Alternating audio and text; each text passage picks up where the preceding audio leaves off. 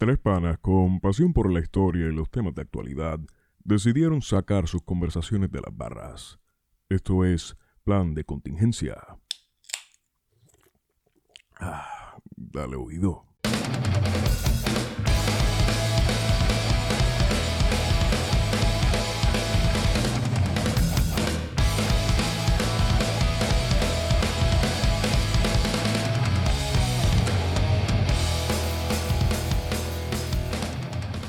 Ok, ya que estamos grabando, Heriberto, Está corriendo. está corriendo. Está súper Heriber- corriendo. Heriberto, tú dijiste algo ahorita de que Wario tiene aspiraciones políticas. Yo creo que todos tenemos aspiraciones políticas. Por ejemplo, si yo quiero que Puerto Rico sea un país mejor, y pues en este caso pues, una república, pues eso es una aspiración política. Pero en cuanto a aspiraciones político-partidistas o correr Electorales, electorales, correr puestos, eh, eh, etcétera, no es que Wario las tenga. Wario- Yo sé que en en esa parte Wario no la tiene. Pero yo creo que Wario es el tipo de persona ¿Tú que, estás hablando por Wario? que se- sí. Wow. No, no, por lo que he observado, es el tipo de persona que la responsabilidad le va a caer en las manos un día.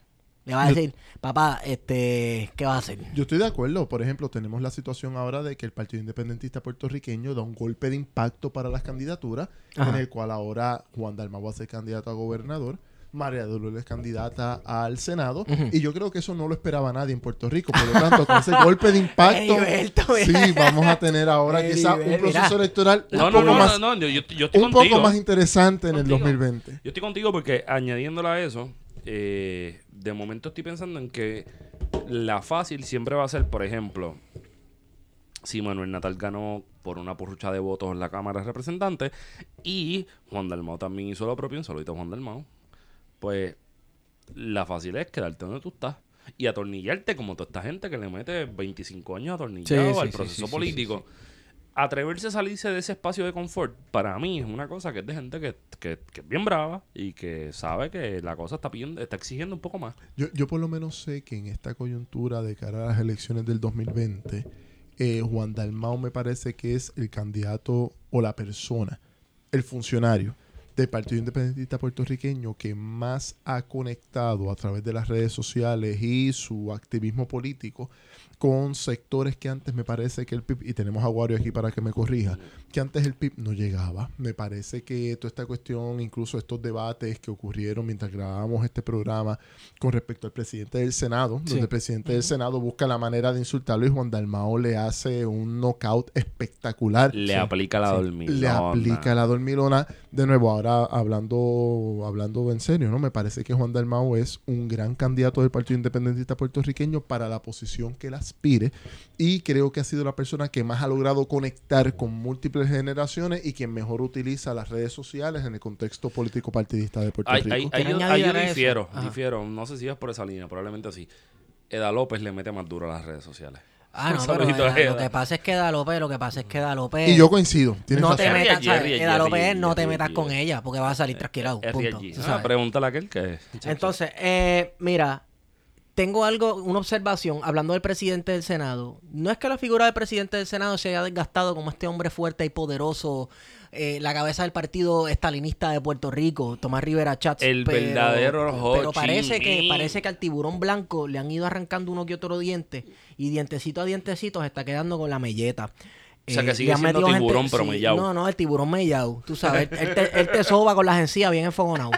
Entonces, este, le han metido gente presa.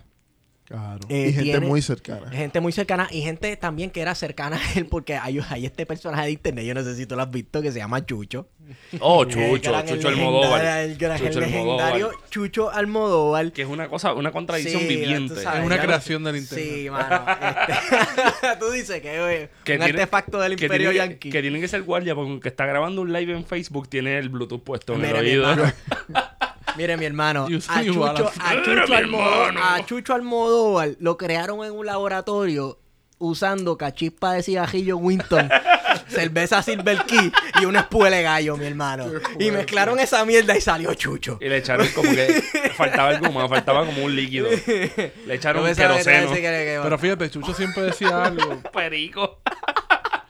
Chucho siempre decía algo de Tania Vázquez. Ajá. Y tenía un, un, un pique con ella siempre. Ajá. Llevaba tiempo con eso. Llevaba tiempo. No le sacaba el guante a la cara. Y resultó que ser cierto, ¿no? Porque renunció. Sí. Bueno, Este, las malas lenguas dicen que Tania tenía algo con alguien importante dentro del... Del Senado. Eso dicen. Eso no lo dije yo. Bueno, yo no quiero entrar en, en aguas comayísticas Oye, oye, oye, aquí. oye, antes de eso, antes de eso, Ajá. yo, yo lo estoy diciendo y puede ser que se, suene sensacionalista, pero los comentarios de los comentarios de panadería a las 8 de la mañana, para mí son Son más importantes que las no, noticias. son, son reales hasta tanto en Yo cuanto no, yo se me demuestre llevo lo de esto, ¿sabes contrario. ¿Por qué? Porque yo entré a la panadería este hace unos meses a, a una panadería en Manatí, habían unos viejitos hablando de Juan Maribra. Eso es Verónica. Y, no, no es Verónica.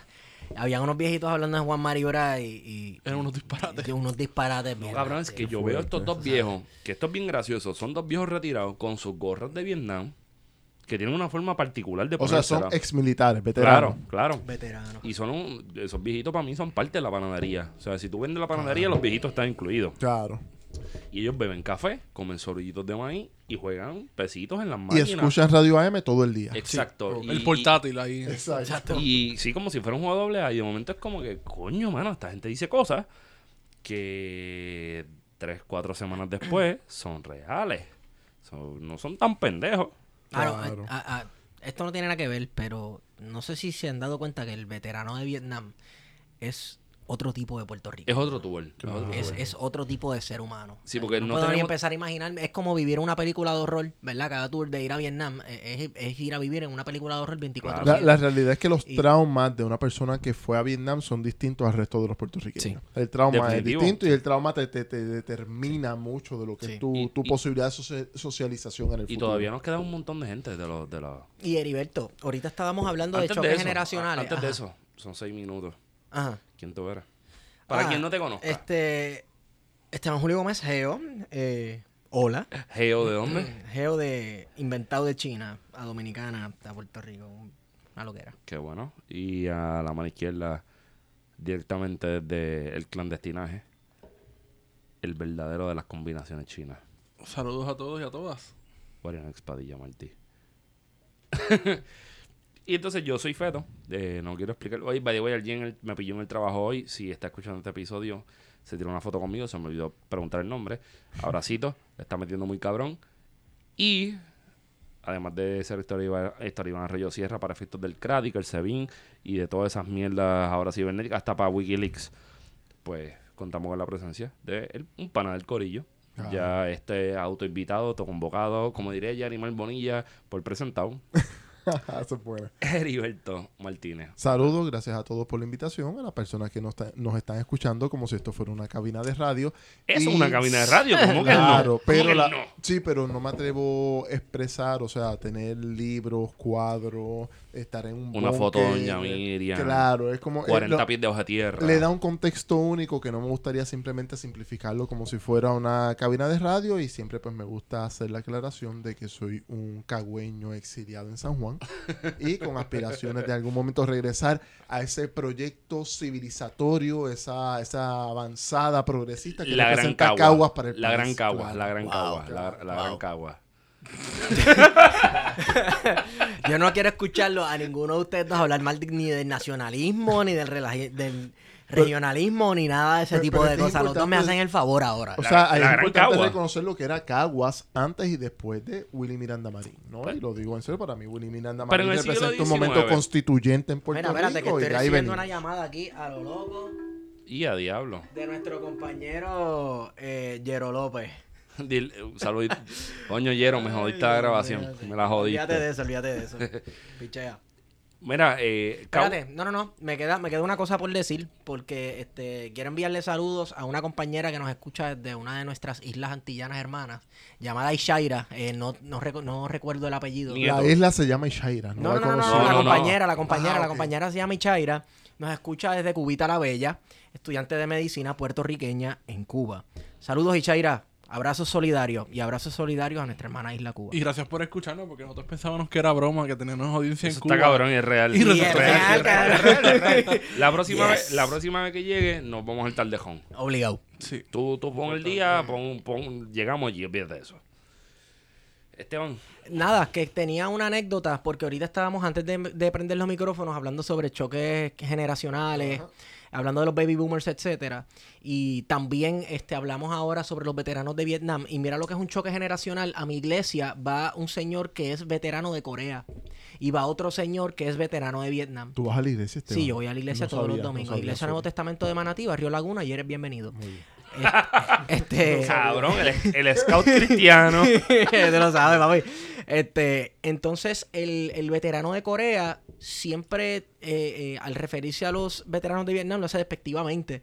Y dice, ah, ustedes lo que hicieron en Vietnam allí fue meterse heroína y fumar un montón de marihuana y no hicieron nada y qué sé yo. Y el veterano de Vietnam le, con- le contesta, sí, un montón de pasto que fumé y un montón de droga que me metí. ¿Cómo más tú quisieras, tú querías que yo pasara ese infierno ahí en Vietnam? Mi abuelo es veterano de Corea, está vivo, ¿no? dos años, una mente lúcida, se acuerda hasta de lo que ocurrió y cuando va al hospital de veteranos no habla de manera despectiva de otros veteranos, pero sí dice que los de Vietnam fueron, te usaba palabras como malito, Ajá. loquito, Sí. afectado, fueron los que terminaron dentro de todo el corillo, por así decirlo, de Sí. veteranos que van al hospital de veteranos aquí en San Juan. Eh, los de Vietnam es una distinción especial de que son distintos Sí. al resto Mano, de los veteranos. y déjame decirte algo.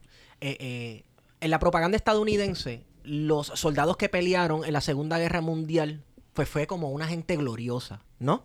Que la Segunda ahora Guerra Mundial, 100 la Segunda años. Guerra Mundial fue una guerra gloriosa que incluso nos han hecho creer que eso fue Estados Unidos con su propio mollero que la, que la ganó.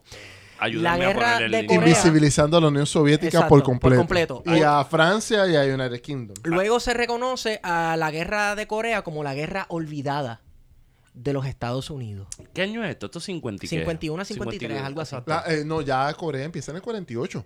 Ya empieza ¿En el 48 la prim- ya? En el 48 empiezan Mira las primeras acciones militares en, en la península Claro. de Corea. Y se acaban en el 53. Algo así. Entonces, Que nunca se acaban las guerras, ¿no? la guerra... No, esa guerra nunca se acabó porque esa guerra lo que tuvo fue un alto al Armisticio, fuego. sí, Claro. Un sí. cese al fuego. Un no cese al hubo fuego. un Para los acuerdo fines de esa paz. guerra sigue todavía. Sigue, Exacto. sigue, sigue. No, no, sí, y- porque y- no, se ha, se ha- no y- se ha firmado un y no tratado lo- de paz con Y condiciones. no, lo, Exacto. y no lo digo en ese sentido, lo estoy diciendo en el sentido de que para mí, por lo menos para mí, el que está aquí, de la Primera Guerra Mundial a la Segunda no hay un fin definitorio, o sea, no es definitivo, sino es, es un- en el Hubo largo, una transición, en el una largo pausa. alcance, tú Claro, sabes, era la modernidad. Oye, hay una línea recta entre el Tratado de Versalles que pone un aparente fin político, no Ajá. militar, político, Ujú. a la Primera Guerra Mundial. Esa a- es la causa de la Segunda Guerra Exacto. Mundial. Exacto. Hasta que empieza en el 39 la, la, la, la, la- Ahora, la invasión de esto sí, esto lo hemos hablado antes, nos fuimos, eh, eh, olvídate. El No siglo, el siglo XIX acabó con el fin de la Primera Guerra Mundial. Yo que era la gran guerra definitiva que, Sí. iba a poner fin Ok, a todas las guerras. Estamos hablando de, de Eric Hobsbawm.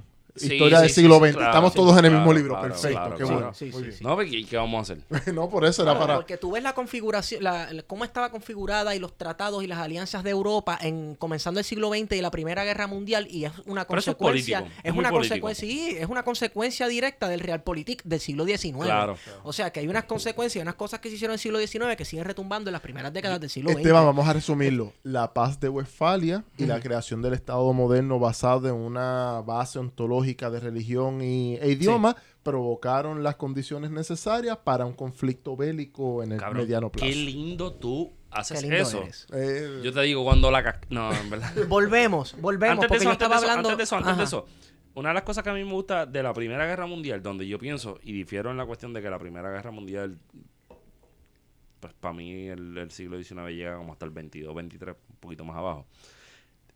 Vayan a, a las redes a las redes sociales, vayan al internet, porque lo, lo he dicho varias veces, y vean un tipo con un rifle automático montado en un caballo. Sí. Y ahí es donde sí, tú sí, ahí es donde tú te das cuenta de que de que está, est- todavía estamos entre eh, dos siglos y cuidado si tres, ¿no? Pensándolo desde las caballerías, desde la desde lo, cómo se construyen los frentes de batalla Todavía y, hoy las unidades militares, hay caballería, ¿sabes? Sí. Así que... no, y se llama caballería, pero no necesariamente hay caballos envueltos No, en claro, ese claro. sentido, No, ¿no? pero no, recuerda que la Primera Guerra Mundial es la, es la guerra donde se van a introducir los submarinos, los aviones, los tanques. Los tanques. pero habían caballos. Pero habían caballos. Claro. Exacto, y no, te- y no, y no deja de, de sorprender ver un tipo con, con lo que va a convertirse en los 60 un AR-15 encima un caballo. Claro. Todavía eh, eh, estamos eh, se está dando esa ruptura y está chévere Eh, Yo tengo fotos raras con cojones de esa época. y, y pensemos en varias cositas. La Primera Guerra Mundial es la que permite a las potencias occidentales delimitar los mapas en Oriente sí. Medio. Sí. Y sí, sí. crear a Irak y crear los La, la diferentes... Es Turquía, Turquía, moderna. sí. La Turquía la Turquía moderna. moderna. El enfermo de Europa se le reconocía. a- Exacto. o sea, Inclusive que- y- África y de nuevo, que fueron las condiciones eh, geopolíticas para lo que tuvimos que vivir en todo el siglo XX y parte del siglo XXI. Incluso, yo diría que en parte la culpa de la pendejada que está ocurriendo en Medio Oriente con Israel y Palestina, si eso tiene siglos in the making de odios religiosos, pero la cuestión colonial eh, occidental, el factor colonial occidental, eso se dio después de la Primera Guerra Mundial. Sí, porque el Imperio Otomano, aunque era un imperio que estaba en decadencia, Sí. mantenía cierta hegemonía. Y una, Y era una barrera también. Era una barrera, sí. barrera. Entonces, Y la caída lo aceleró todo. eh, Claro. Todo. nada, me acuerdo lo que está pasando, Turquía en ese tiempo me acuerdo lo que está pasando ahora con, con Siria, eh, que es una guerra de proximidad entre Rusia y los Estados Unidos, entonces a uno, Siria está en el patio de Rusia, a Rusia le conviene que las cosas se queden como están. Turquía Estados se Unidos- mantiene neutral, pero ha estado flaqueando más para el lado de, de Rusia Sí, últimamente. sí, sí, sí, sí. Últimamente son como cuatro años. Por eso, eso es últimamente Pensando, lo que es Pensando, pensando. Bueno, recordemos que cuando está el conflicto de la crisis de los misiles en Cuba, la otra parte que nunca se menciona es Turquía. En Turquía habían Misiles misiles, de Estados Unidos, de claro. Estados Unidos. Y. Estados Unidos tuvo que remover esos misiles. O sea, la de ahí. gente, la gente se cree que Cuba, que está, eh, Rusia metió esos misiles en Cuba, pues porque, ah, porque nosotros somos los malos. Bueno, tienen que pensar soviéticos. Tienen que, pensar, tienen que pensar que ese momento de la Guerra Fría son...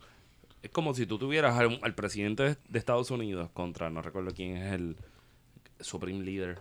Nikita. El premio. Nikita, Niti- el Nikita Khrushchev. Khrushchev. En la crisis de los misiles. Es Nikita. Khrushchev. Es Khrushchev. Es Khrushchev, Pues entonces, exacto. imagínate que estas dos personas están de frente con una pistola.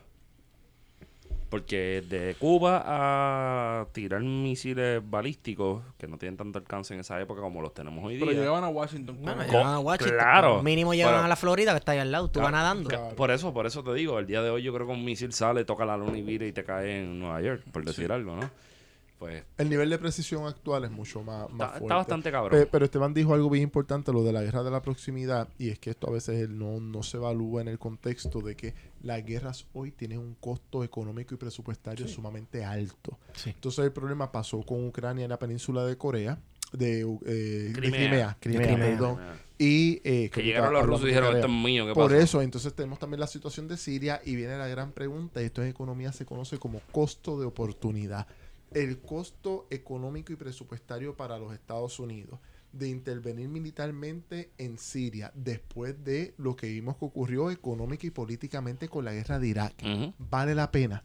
En Ucrania, una pregunta similar. Estados Unidos tiene, y esto es lo que está ocurriendo ahora mismo con el presidente Trump, tiene toda una unidad de inteligencia destinada a Ucrania. Pero de ahí a invertir en una movilización militar con los costos que eso Son conlleva. otros 20 pesos. ¿Vale la pena en un sitio tan lejano del imaginario colectivo estadounidense que no, o sea, y, y cualquier conservador estadounidense promedio lo puede preguntar, ¿por qué vamos a enviar tropas a Corea y no invadimos Venezuela? Que está más cerca, ¿no? Y no, no, no es que estoy de acuerdo con lo que estoy diciendo, simplemente como piensa un conservador Sí, en términos sí, de lo sí. que es el contexto militar de Como los de Estados Unidos. Kentucky. Exacto. Recordemos que, y esta parte, o sea, no quiero hacer falsas equivalencias. Lo que hizo Estados Unidos en Irak, y esto lo discute Enrique Dussel, fue una barbaridad. Tremendo lo que tipo. destruyó en términos culturales no tiene precio. Lo que hizo Estados Unidos en Oriente Medio no tiene precio.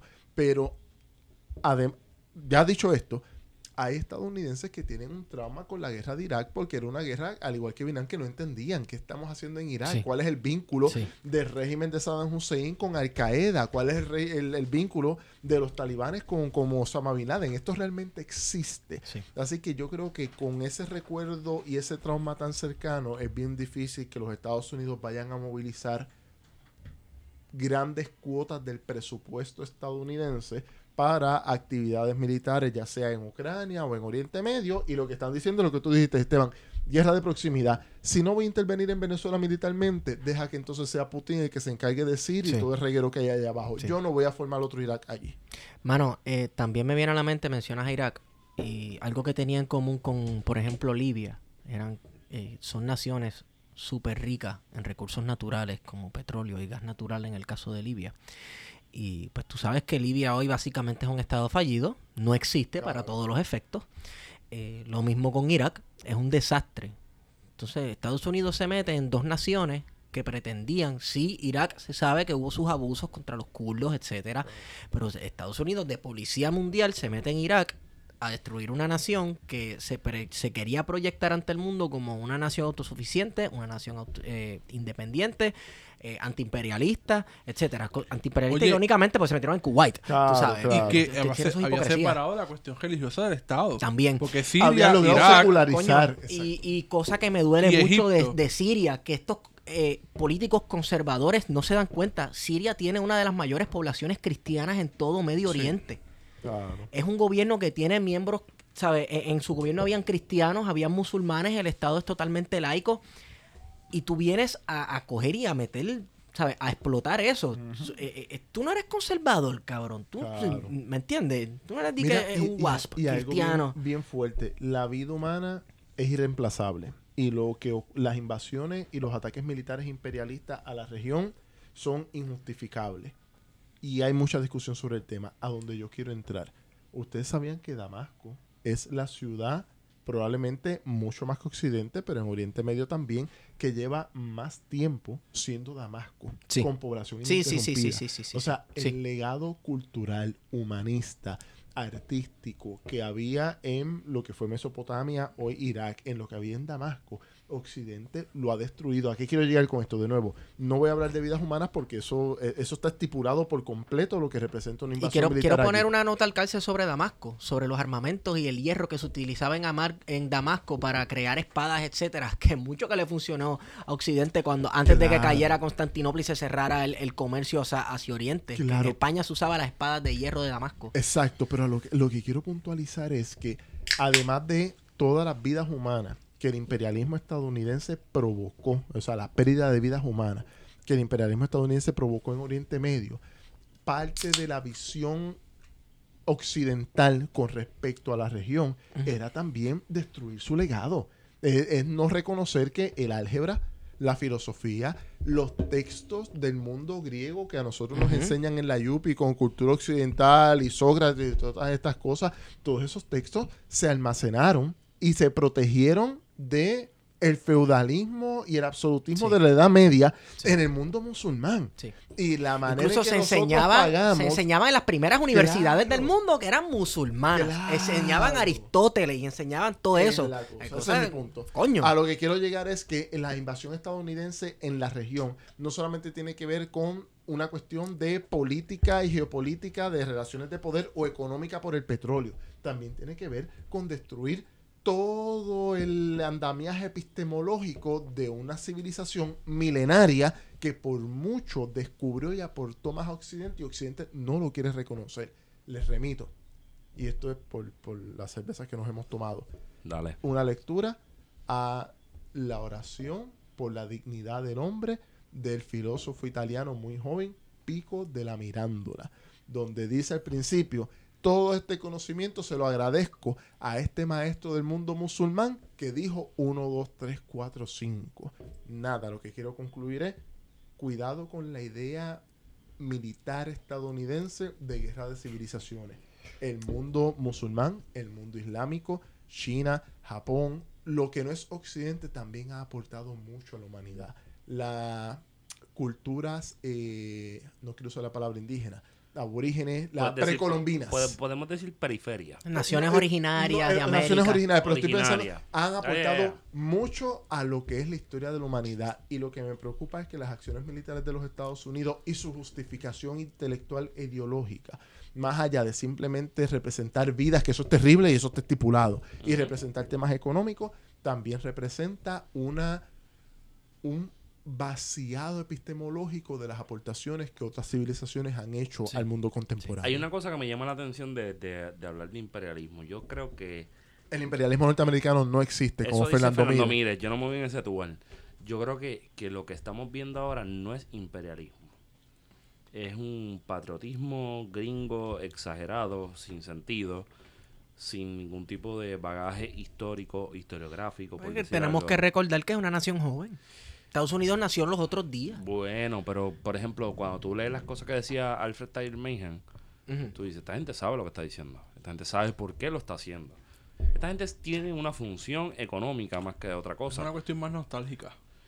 Sí, pero es nostálgica hasta qué tiempo. Porque, por ejemplo, el MAGA, el Make, Agri- uh, Make, Make Bueno, America pero se, Great re- Again, se remonta a esa época en la que Estados Unidos ponía eh, tarifas a los productos que se iban a impo- importar para proteger el mercado eh, estadounidense. Sí. Mira, yo creo que el Make America Great Again, a lo que ellos se están refiriendo, cuando Estados Unidos fue grande, pues yo lo que me imagino es este Estados Unidos de la posguerra de los 50. eso es lo, eso es lo que es. Pero de nuevo, coja- tomémoslo con calma. Y en esto voy a sonar un poquito posmoderno porque era el cuento, o sea, era la narrativa que yo montaba contra Fernando Mírez y el imperialismo norteamericano no existe. Fernando Mírez utiliza dos definiciones de imperialismo, Eh. ¿no? La de Lenin y otra que ahora no me viene a la mente y dice, de acuerdo a estas definiciones de imperialismo que tenemos, Estados Unidos no es un imperio y sus acciones no son imperialistas, sino que Estados Unidos es una superpotencia y sus acciones son una acción de superpotencialidad norteamericana. Claro. Mi argumento, mi problema con eso es que yo vivo en una colonia periférica en el medio del Caribe.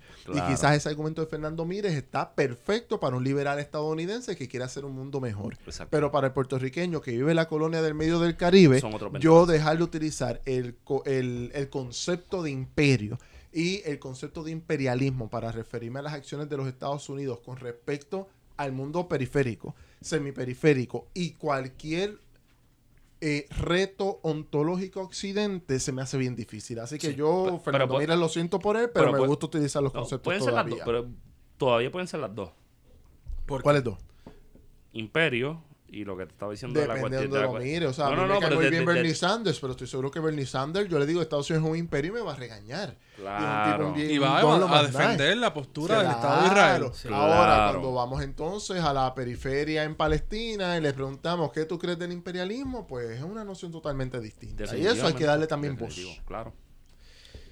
Anyway, Hablando de imperio. Hablando de hablando imperio, del imperio yankee, nuestro compañero Guarionex Padilla Martí. Bueno, pero también el compañero Heriberto estuvo en Oh, las ¡Ya! garras del imperio. ustedes- están aquí empapados de imperialismo o de antiimperialismo. Pues vamos a empezar, vamos a Vamos, empezar. vamos- vamos a decir esto. Wario se tiene una asistencia de Franklin Western en los, en los vaqueros en Bien el brutal, 2003. bien brutal. Los rebounds de Dennis yo- Rodman. Los rebounds de, Exacto, Dennis- de exacto, Dennis Rodman en los exacto. 90, caballo. Cabrón, la coge la paso. que Sácate cabrón, de tres. Cabrón, cualquiera dice que tú estás ahí casi dormido y de momento como que, ah, deja Estoy pasar la bolita. pero- No, no, no, Pe- no. pero Frankie es- Western era una bestia en el baloncesto superior nacional. Claro, de eso te estoy hablando, en rebote. Exacto. Y Entonces- je- y el rebote de ahora. Señores, En la madre. nuestro compañero Guariones Padilla Martí No, estuvo no, no, no, en- vamos para una- no. Pero espérate, espérate, para eh, la no. intro, para estar en... eh, estuvo en una cumbre antiimperialista en Cuba eh, y en contra del, neori- del neoliberalismo. Y Heriberto pasó exactamente ese mismo tiempo en las entrañas del imperio yanqui Como diría Rafa Cancel en Washington. en Washington, D.C. Exacto. Cuéntanos, Heriberto, ¿a qué fuiste a Washington? Quiero que, quiero que sepas que el turno de privilegio era de Wario, pero con esa asistencia de Wario, Ah. Te toca. Wario, Wario, tú- tú- tú- los indios te están buscando después de Te esto. toca. Zumba, Eri, Mira, cuéntanos. no, rapidito esto, recibí una invitación inesperada por completo. No es rápido, vamos a darle con de, calma, porque es pues, importante. pues fui, recibí esa invitación de parte de la oficina del congresista eh, Raúl Grijalva. Él es congresista por Arizona. Eh, de nuevo, hay que decirlo, Raúl Grijalva es un congresista liberal, progresista al interior de los Estados Unidos, pero viene de un distrito con un- una representación sumamente fuerte de lo que son las reservaciones indígenas.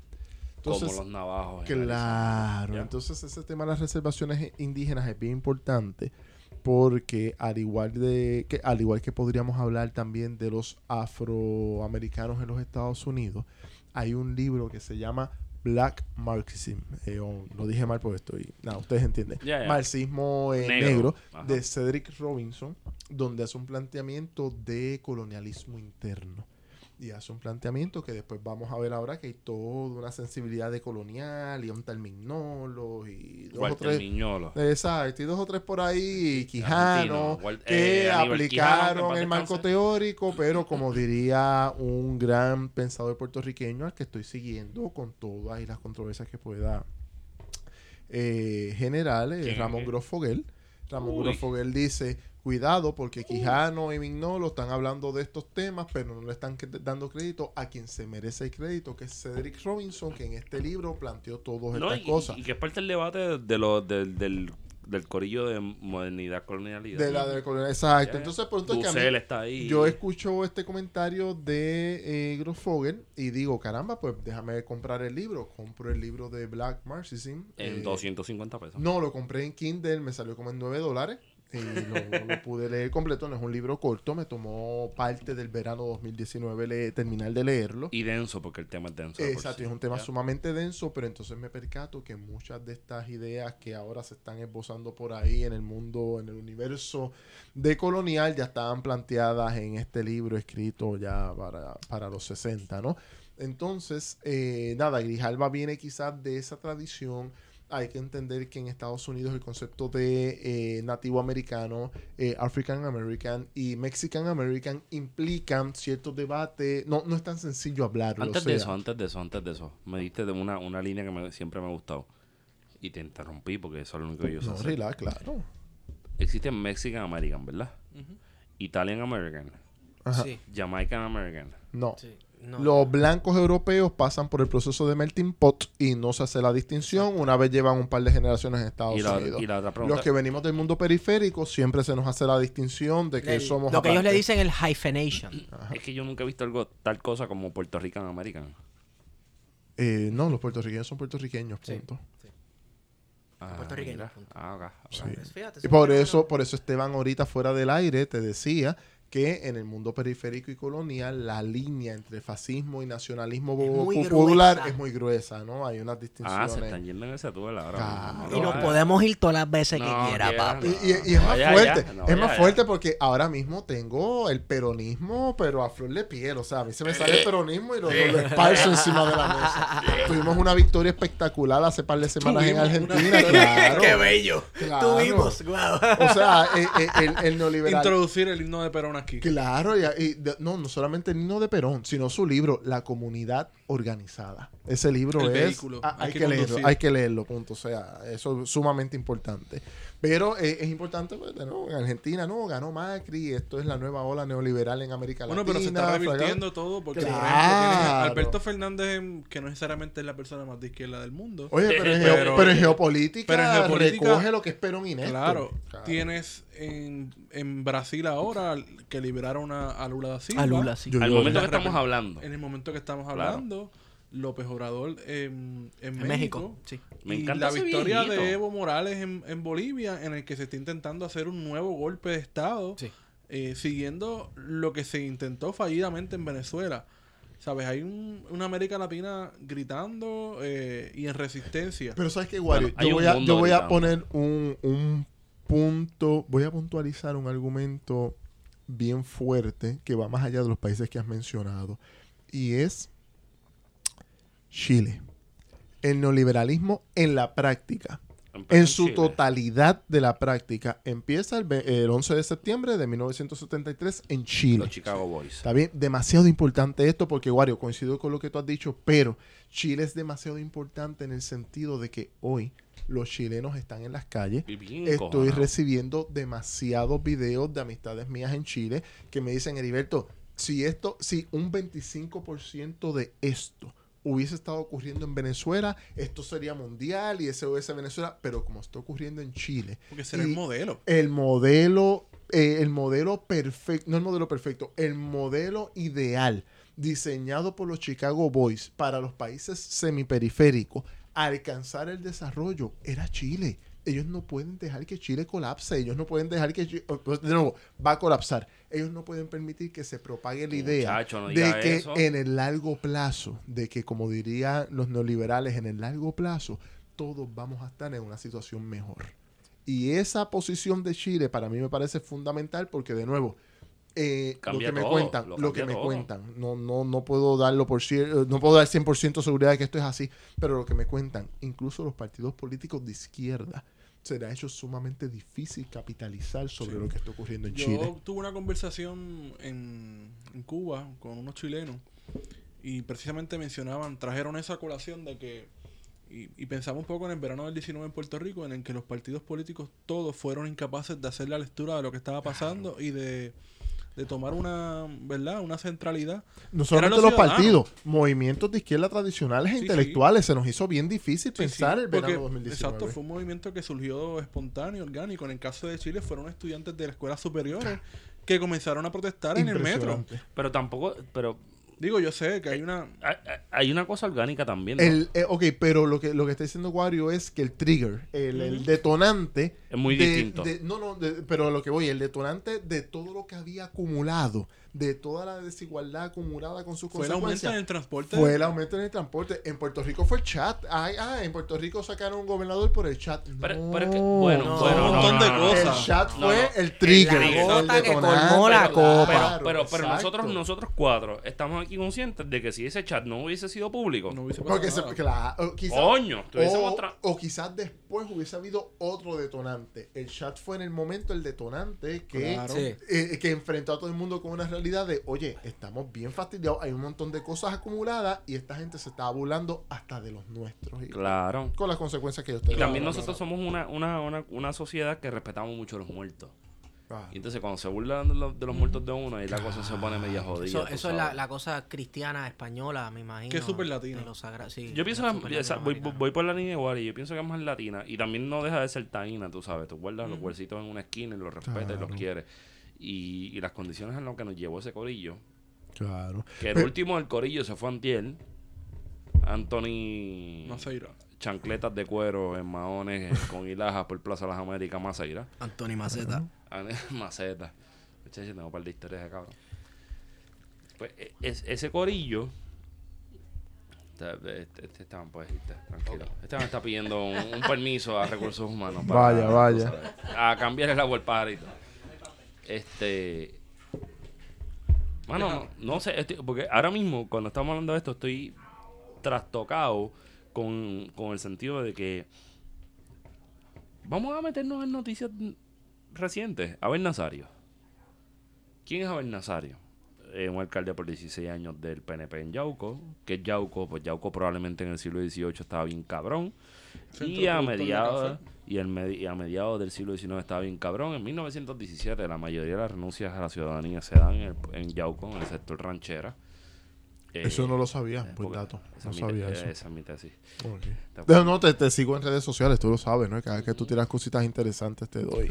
Y, y, y pues, mano, de momento, por ejemplo, Comerío, tierra que dirige Josian Santiago. Santiago al día de hoy, era uno de los pueblos que el gobierno estadounidense pensaba, acompañado de Yauco, que iba a ser el desarrollo económico de la isla. Claro. 100 años después. Mi tía abuela trabajó en la industria del tabaco, en Comerío. Comerío. Mi Bueno, familia, Comerío los llama- son de Comerío. Comerío se llama Sabana del Palmar. No es hasta que la hoja Comerío se convierte en una cosa importante y Claro. pues, pues, no- nosotros como boricuas cambiamos los nombres porque nos da la gana y pues nos fuimos en ese viaje. Pero hablando de, de, de, de lo que tenemos en lo inmediato, pensando en el, en el 19, tuve un debate con Luis Armando, saludo a Luis Armando, fue un debate de dos líneas en un chat, pero yo creo que nosotros hemos cambiado mucho como país.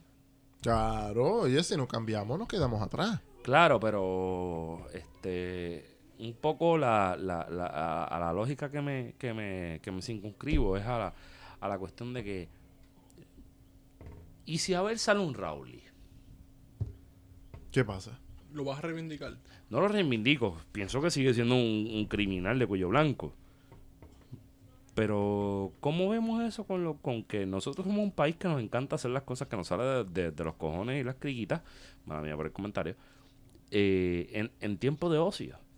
El verano del 2019 hubiese sido posible. En octubre yo pienso que no. Claro que no. Yo pienso que no. Pero entonces todo esto da hasta la impresión que el PNP quiere que pase. Eh, octu- eh, perdón, estamos ahora en noviembre y el verano está ya secándose. Eh, ah, o sea, coincido contigo. Mira, Puerto Rico es un... Intenté montar la discusión, bueno. No, no, claro, y Puerto Rico es un país, esto, pero tiene una particularidad, es un pequeño archipiélago con una isla Y que hay, grande. que, hay que entender una cosa, que si lo ponemos en, en contraposición o lo contrapunteamos con Chile, la lucha estudiantil en Chile lleva décadas. O sea, estamos hablando desde principios del 2000 luchando precisamente por la accesibilidad a la educación, donde ha habido movimientos sociales y, estudiantiles en la calle constantemente todos los años y a veces son protestas de meses, años. Por ejemplo, la, la última gran huelga que coincidió con la huelga de la UPR. 2010-2011. En la que 2010. lideró Camila Vallejo duró años. Fue un proceso huelgario largo. Porque, porque antes de eso estuvieron los pingüinos. Claro. 2006-2007, ¿no? Que Claro. eran los de escuela superior. Pero sí, o sea. que en ese sentido no tenemos esa experiencia de luchas claro, tan pero largas. recordemos algo, o sea, eh, y Pero, de- esto. pero antes de eso tenemos luchas paralelas. Hay, Sí, luchas, sí, no hay hay. luchas paralelas, pero como dice Wario, yo coincido, las condiciones son distintas y quiero puntualizar dos cosas fundamentales. La primera, la Zumba. dictadura de derecha, de, de Claro, Augusto claro, Pinochet, claro. pero previo a la dictadura de derecha, y esto lo vi en una película muy interesante sobre Pablo Neruda y después puedo buscar más información, es que en Chile, al haber minas de cobre, el Partido Comunista se bifurca. Una los pata la tenía no, solo, no, no en los trabajadores urbanos, porque era donde el Partido Socialista tenía su fuerte, sino en los trabajadores de las salitreras. Aquí recomiendo leer la novela El arte de la resurrección de Hernán Rivera Letelier, Y espectacular. una película que vi que se llama eh, La noche de los lápices. Ta- también, exacto. Claro. Ahí, ahí- ahí- y ahí vas a ver el Partido Comunista. La noche de los lápices no es Argentina. Claro, pero está en ese Sí, viaje. exacto, ¿no? pero logran organizar los trabajadores de las salitreras y los trabajadores de las minas del cobre. Ahí es donde el Partido Comunista es exitoso y la otra pata está en dónde? En el mundo intelectual. Y ahí vas a tener personas encabezadas por Pablo Neruda, que fue un premio Nobel, etcétera, ¿no? Y, y, y, y tienes ya Pablo Neruda, mano. ¿Tú crees? ¿Tú Nestalis crees? Reyes. Sí, Nestalis Reyes. Vaso alto. Eh, por Eh, ahí. sí, sí, sí. Ah, ah, Que- pero que no voy- servía, que no servía. Pero lo que voy, el Partido Comunista tenía esas dos patas, ¿no? El Partido Socialista eh, estaba entonces más vinculado a la, al sector eh, Medio. o, medio obrero profesional, pero medio de las ciudades. Exacto. Y esa coalición De los es lo centros que urbanos. permite posteriormente Ya. la unidad popular. Claro. En Puerto Rico, esa, esa cuestión de un partido de izquierda logrando eh, quizás pudiéramos hablar, y esto es un debate que se los dejo a ustedes los histerios de red, yo no me voy a meter ahí, solamente doy mi impresión, quizás exceptuando el Partido Socialista de Santiago Iglesias Pantín, hasta cierta coyuntura, pensar en un partido político post Estado Libre Asociado de 1952 que tuviera una vinculación con una clase social obrera determinada. Me parece que eso en Puerto Rico no ocurrió y eso, Bueno, en cierta Ahí está, la, manera, ahí está la contestación. y en esa, pero en esta forma, en esa forma pienso, y esto voy a decir algo súper controversial, y estoy dispuesto a que ahora los tres me caigan a golpes ¿Cuál aquí. es tu, handle en Twitter? Handle de Me- Twitter, handle de Twitter para que cojas los cantazos H. solo. Martínez Otero. Gracias. No, no, y quiero que ustedes tres me den los golpes también. Vamos por Pero ahí. pienso que la falta de partidos o, u organizaciones de izquierda que pudieran homogeneizar y darle dirección única a las luchas sociales, la ausencia de eso fue lo que permitió que en el verano 2019 confluyeran un montón de sensibilidades que permitieran sacar al gobernador sin que pudiera defenderse.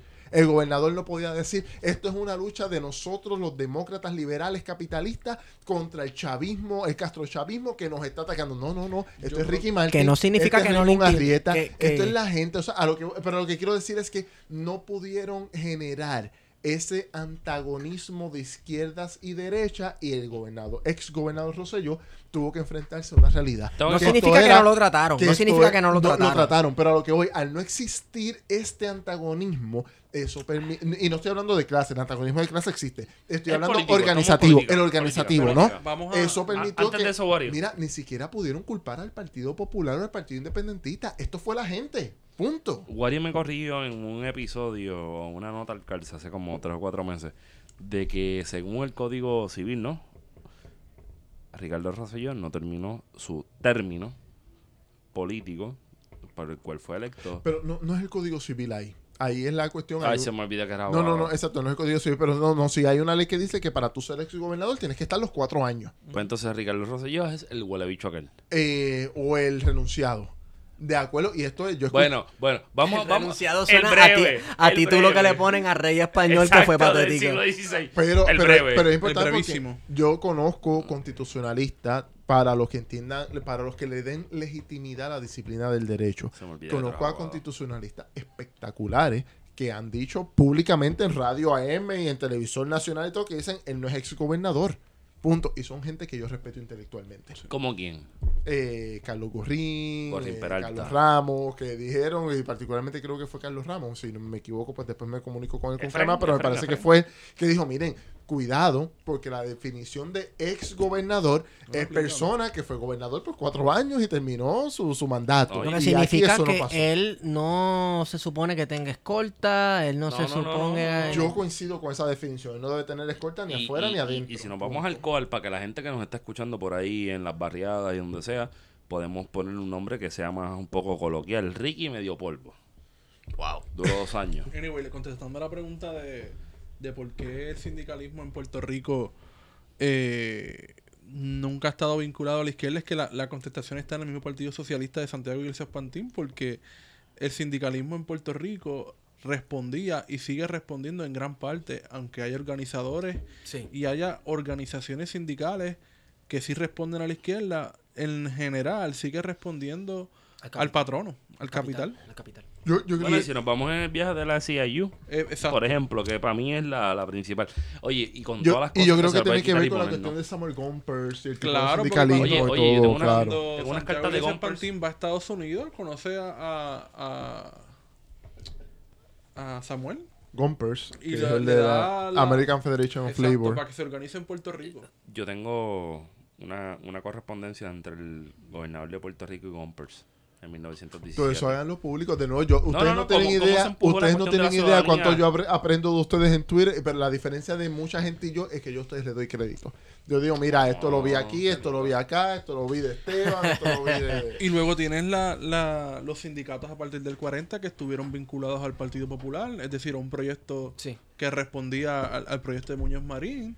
Y en los ¿Cuál 50 era esa? ¿La Federación Libre del Trabajo? No, la- era- la- AFL, CGT. la, la CGT y La la, AFL y la CIO, ¿verdad? AFL-CIO.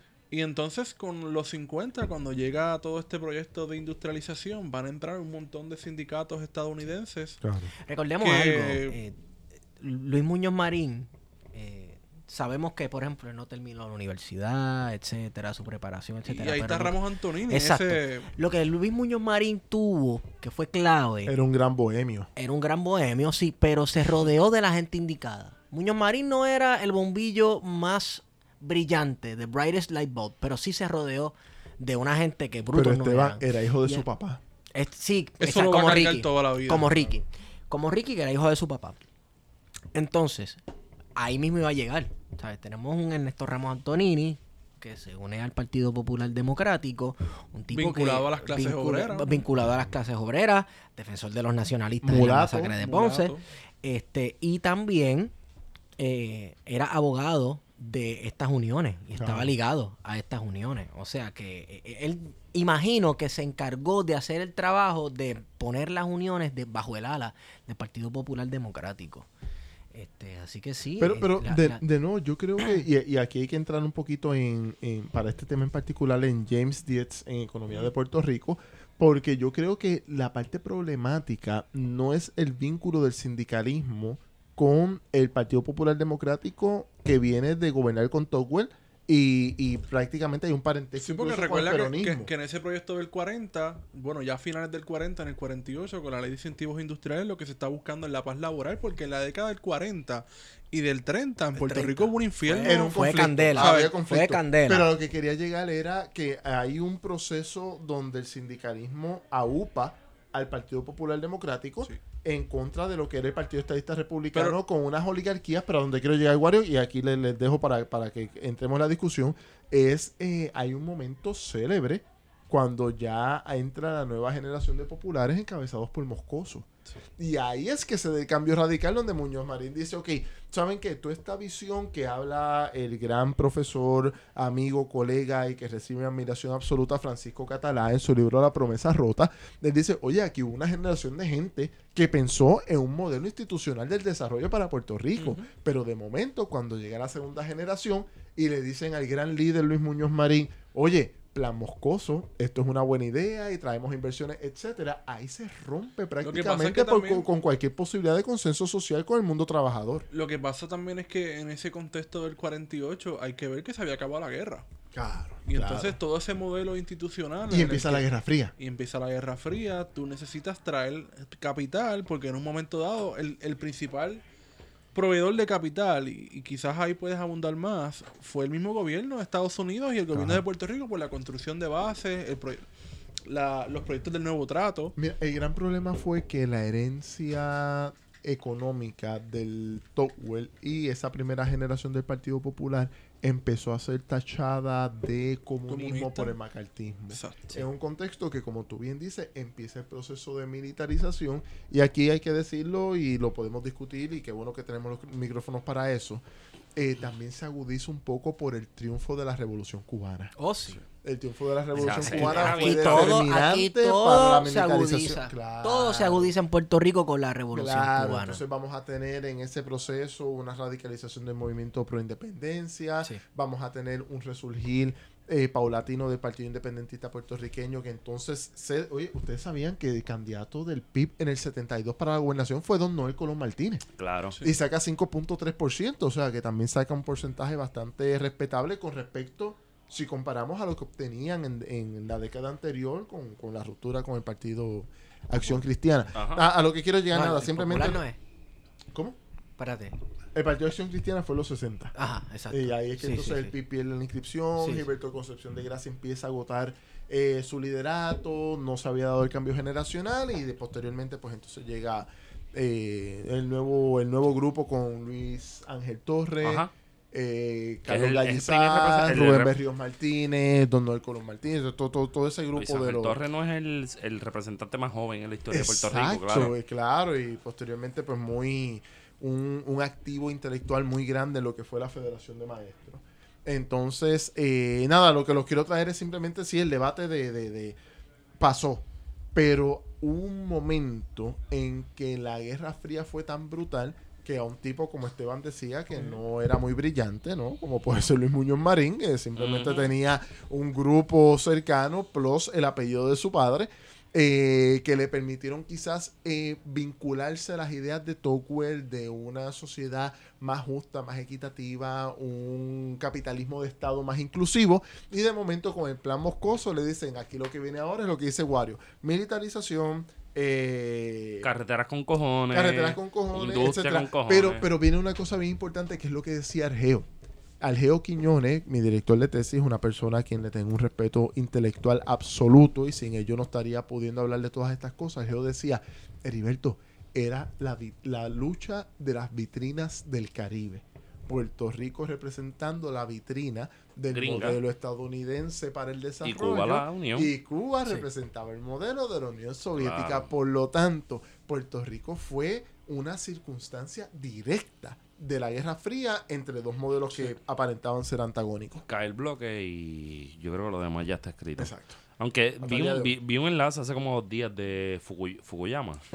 Ah, sí, el- la historia no se acabó. Está arrepentido ahora. Exacto. Bueno, de- después que le, le ve los huevos dice que es macho, no joda. ¿Y cómo se llamaba el italiano? ¿Cuál? Que también hablaba, que había sido marxista, del Pues eso, no, es- Pichi. eso no es Enzo. No, Porque Enzo está el de la historia como campo de batalla. no es uno que fue del Pichi, posteriormente se movió a líneas posmodernas también. Entonces, Pero esa era la fácil en los 90. Pablo Iglesias lo entrevistó en un- una vuelta de tuerca Ajá. y también mostró como con un arrepentimiento de espérate, me fui muy al extremo y me fui con Fukuyama hasta el fin de la historia, pero ahora estamos regresando. La historia no se ha acabado todavía. Eh, Hay mucho que decir. Son unos, son unos cuantos pombos que han tenido que dar reversa. En la, Papo. escena- local Papo. también. Saludito a Papo. Saludito a Papo. De todas formas, retomando, porque hicimos una nota al cárcel dentro de una nota al cárcel, Oh, sí. de otra nota al cárcel. Sí. Coño, pero qué Eh, buena esa cebolla. Sí.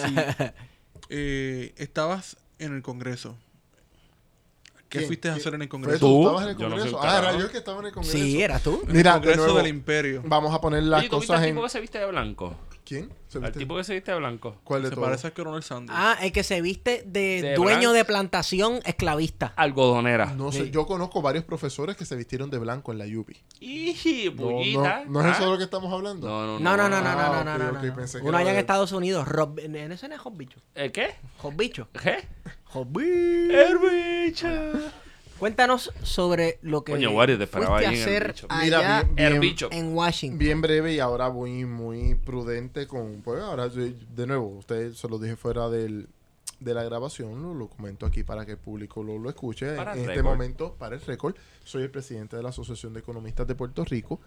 Eh, tengo que agradecer a mucha gente la posibilidad de yo haberme podido presentar en el Congreso Federal para decirle a tipos como Ron Bishop que era lo que estaba ocurriendo en Puerto Rico y parte de esos agradecimientos son a mi junta de la Asociación de Economistas que dijeron, Heriberto, eh, yo, yo les hice la pregunta, ¿quieren que yo vaya allí a expresarme eh, a título personal?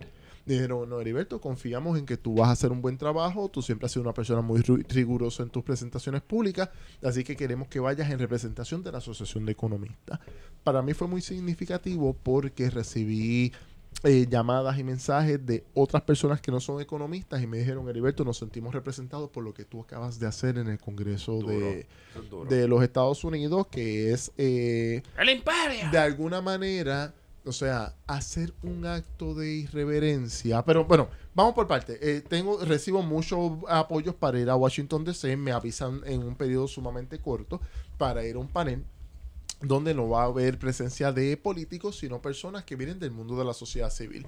Estuvo Coalición para el Sector Privado, estuvo la Universidad de Puerto Rico con un estudiante de apellido Bunty, que me parece que hizo una representación excelente en términos de lo que es la defensa por la universidad. Estuvo el licenciado Alvin Velázquez en representación del Service Employees International Union. Muy bien. Y estuve yo en representación de la Asociación de Economistas y hubo un tipo bien curioso que lo trajo el bando conservador en el contexto norteamericano, el bando republicano de apellido Spioto, que a todos nos estuvo curioso porque él dijo que a Puerto Rico le hacía falta un apoyo económico federal fuerte si de verdad los bonistas querían cobrar. Si Puerto Rico no recibía un apoyo de reconstrucción económica fuerte, Puerto Rico se iba a empobrecer Un, y los repu- bonistas un- espérate, a un republicano hablando. Lo que pasa es que es Pero un, eso no re- es sentido es común. un repu- es sentido común. Ese es el punto. Es un republicano que no es político. Es un tipo que trabaja en Wall Street y lo que está viendo es riesgo, posibilidades de sí. pago y como yo le complazco a mis clientes. Sí. Y de momento él dice, espérate, si en Puerto Rico no hay crecimiento económico, mis clientes no cobran. Punto. O sea, él no está velando por el bienestar de Puerto Rico. No, él está claro, velando claro. por la salud financiera de sus clientes, que curiosamente depende de, de la salud financiera de Puerto Claro, Rico. De la salud económica claro. de Puerto Rico. Esteban, dame la voz, dame la voz, dame la voz. coincidencia. Entonces, llego, me percato de dos, dos cosas fundamentales al momento de llegar. Tres cosas fundamentales. Número uno, muchos puertorriqueños de mi generación que está en Washington DC. ¿Estabas en Washington, en serio? Yo estaba en Washington. ¿Y cómo se llama el, el pana del corillo? El Selfinator. Ah, está en Washington Gabriel. también. ¿Lo viste? claro. José no, Gabriel. no me encontré ¿Está con él. José no me Gabriel? encontré- No me encontré con él, pero lo Coño, sigo. José Gabriel, si vuelves a ver, tú, tú no escuchas, si vuelves a ver a Heriberto, Sí, tírate un selfie y dile que el tipo es para que, se den una cerveza. Claro, claro. una cerveza. Un selfie, con cerveza está cool. Pero entonces eh, noto eso, número uno. Número dos, Jennifer González, la comisionada residente que representa a todos los ciudadanos americanos en Puerto Rico. Y había ciudadanos americanos puertorriqueños que iban a estar en Washington DC ante el Comité de Recursos Naturales y ella no estuvo presente. Y eso fue como que, caramba, por lo menos no... Y no eso, pero yo pensaba que ella era la que, las que respetaban en Washington. Claro, La y que la que la que, que la qué, que la que qué. respetaban en Washington. Y A mí me respetan en Washington, sé ella, pero era como, como si fuera Ricky González. A mí me respetan en Washington con los dos para abajo. No, pero a Rey González lo respetan en Washington y en todas partes del a mundo. Ricky González. A Rey González. Allá no. Claro, por eso Rey González. otra cosa. Ahorita hablamos de Rey González que de hecho tiene una lucha de retiro contra retiro versus Gilbert pronto. ¿Qué? Sí, Rey González vuelve. Yo y espero le- que eso sea en la cancha toda baja. Eh, no, va a ser yo creo que en Dorado. Mm, algo. acuérdate, que, acuérdate que Rey González Rey es la, la cosa más linda de Dorado Claro, después de Carl Martínez. claro, claro. Señores, Washington. Está bien, está bien. Yo que, yo que quería hablarle cuando se quitó la máscara de Rey en, en el año 2002. Eso fue La última momento- vez que usted grabó un episodio con nosotros, nosotros pus- pusimos el video en el televisor. Eh, ah, eso es verdad. ¿No te acuerdas? Claro, que claro. estos, estos dos energúmenos no habían visto esa mierda. Exacto, eso fue terrible. En, en primer lugar, ¿cuál es la posición de Heriberto en su plano personal sobre la Junta de Control Fiscal? Ok, volvemos entonces a Washington. Diablo, bueno, eso, es lo obvio, es para que la gente lo escuche. Exacto. Mira, no, mi, mi, y lo dije en el escrito y lo, lo he dicho en todos los foros, mi posición en contra de la Junta de Control Fiscal es en contra, de manera vertical, punto. Y la posibilidad, la condición de posibilidad de que exista una, una Junta de Control Fiscal es debido a la subordinación colonial de Puerto Rico contra los Estados Unidos. Punto. Está grabado, está en todos los foros, lo digo donde quiera que me paro, eso es una lo que yo entiendo que es la realidad de Puerto Rico actual. Ahora, la posición de la Asociación de Economistas. No, la, la Asociación de Economistas quizás no no, no se mete de lleno en la cuestión estrictamente política. La Asociación de Economistas es un gremio que representa a mucha gente, pero sí en encuestas que se han hecho al interior de la asociación hemos tenido una posición mayoritaria fuerte. Estoy hablando de más del 60%, probablemente llegando al 70%, que, eh, que se han opuesto a la Junta de eh, Control, Control Fiscal sobre Puerto Rico por diferentes circunstancias. Entonces, ¿qué ocurre? A mí me invitan a Washington DC a hablar sobre las enmiendas que presenta Raúl Grijalva para la ley promesa. ¿Está bien? Y yo veo muchas de estas eh, enmiendas Ujú. como positivas, pero hice la salvedad al principio. O sea, yo estoy en contra de la Junta de Control Fiscal para Puerto Rico. Pero ya que Puerto Rico es una colonia de los Estados Unidos y ustedes tienen el poder político dentro de lo que es la, la, la- la ilusión de las relaciones de poder para hacer lo que quieran y pusieron la Junta, pues entonces vamos a hablar de estas posibles enmiendas, ¿no? Eh, pero eh, ese era el enfoque que se había pedido que se hiciera con respecto a mi participación, pero yo quise darle un enfoque distinto. Soy economista, no, no, no soy historiador, no soy político, no, bueno, soy abogado, pero no entiendo muchos de los temas de, lo- de los que hablan los abogados, y fui allí a expresarme abiertamente en contra de las políticas de austeridad.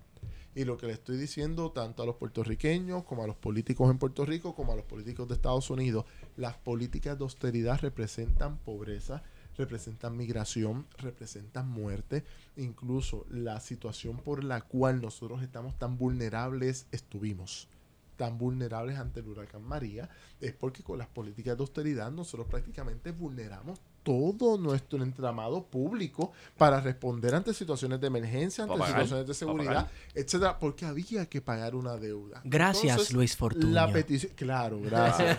Y la petición que yo le estoy diciendo a ellos es, yo no les estoy pidiendo, o sea, es una petición, pero yo no les estoy rogando por nada. Yo lo que necesito es que ustedes entiendan que la criatura que ustedes desarrollaron a base de la ley promesa y la Junta de Control Fiscal es una criatura que no tiene interés en lo humano, en lo ecológico, en lo social y lo único que tiene es un interés cobro. que es de que la deuda se cobre. Por eso, porque la Y colonia cambió. El cobro de la deuda esté montado sobre la idea de que los recortes en los servicios sociales pueden producir un ahorro o un excedente para pagar la deuda es una situación, es un, una conclusión totalmente equivocada. Sí. Y que lo que están haciendo es destruyendo las instituciones y la destrucción de esas instituciones, y aquí pude mirar a la Bishop de frente y decirlo, está grabado, estoy en récord y la cámara me está enfocando a mí, y se lo dije, estás creando pobreza, estás creando migración, y la migración es to the mainland, a los Estados Unidos, y como yo sé que él es un racista, desde que empezó sus comentarios fueron totalmente racistas y...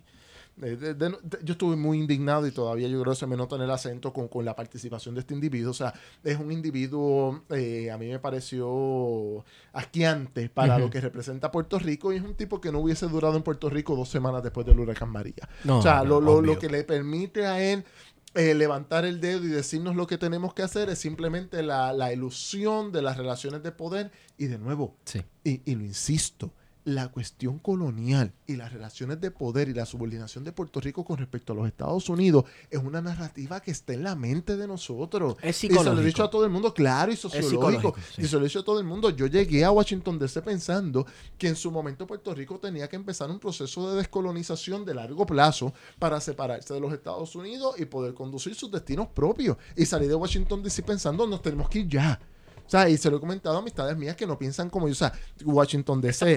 Bishop y todo el mundo me, me- me- me hizo entender de que estas personas no nos van a dar ni un eh, ni una opción jurídica a través de los casos que se están presentando y Un que saludo a Emanuel y que ha no, hecho un y, y tremendo de nuevo, trabajo. y Emanuel y, y a Jessica Colbert, mi respeto intelectual total, los quiero mucho, les tengo claro, mucho aprecio. claro. Presentaron políticamente, pero yo se lo dije ahí, sobre, sobre todo a Emanuel, y le dije, oye, yo no creo que el Tribunal Supremo nos vaya a dar una solución jurídica, pero políticamente respaldo lo que tú estás diciendo y estás haciendo y lo que está haciendo Jessica también. No, Claro, lo, lo respaldo. claro, claro, claro. Yo fui a Washington DC ante la Comisión de Recur- el Comité de Recursos Naturales. No me van a dar una solución política, pero teníamos que hacer el planteamiento. Y lo hicimos. Y lo que estoy diciendo ahora a todo el mundo es, estas personas no nos van a dar ni una solución por una pata del Estado jurídico de los Estados Unidos, ni por la pata del, del- del- espacio político. Pero antes de que vaya, antes que termine esa línea, que sé que la vas a matar bien cabrón, eh, eh, a mí me jode con cojones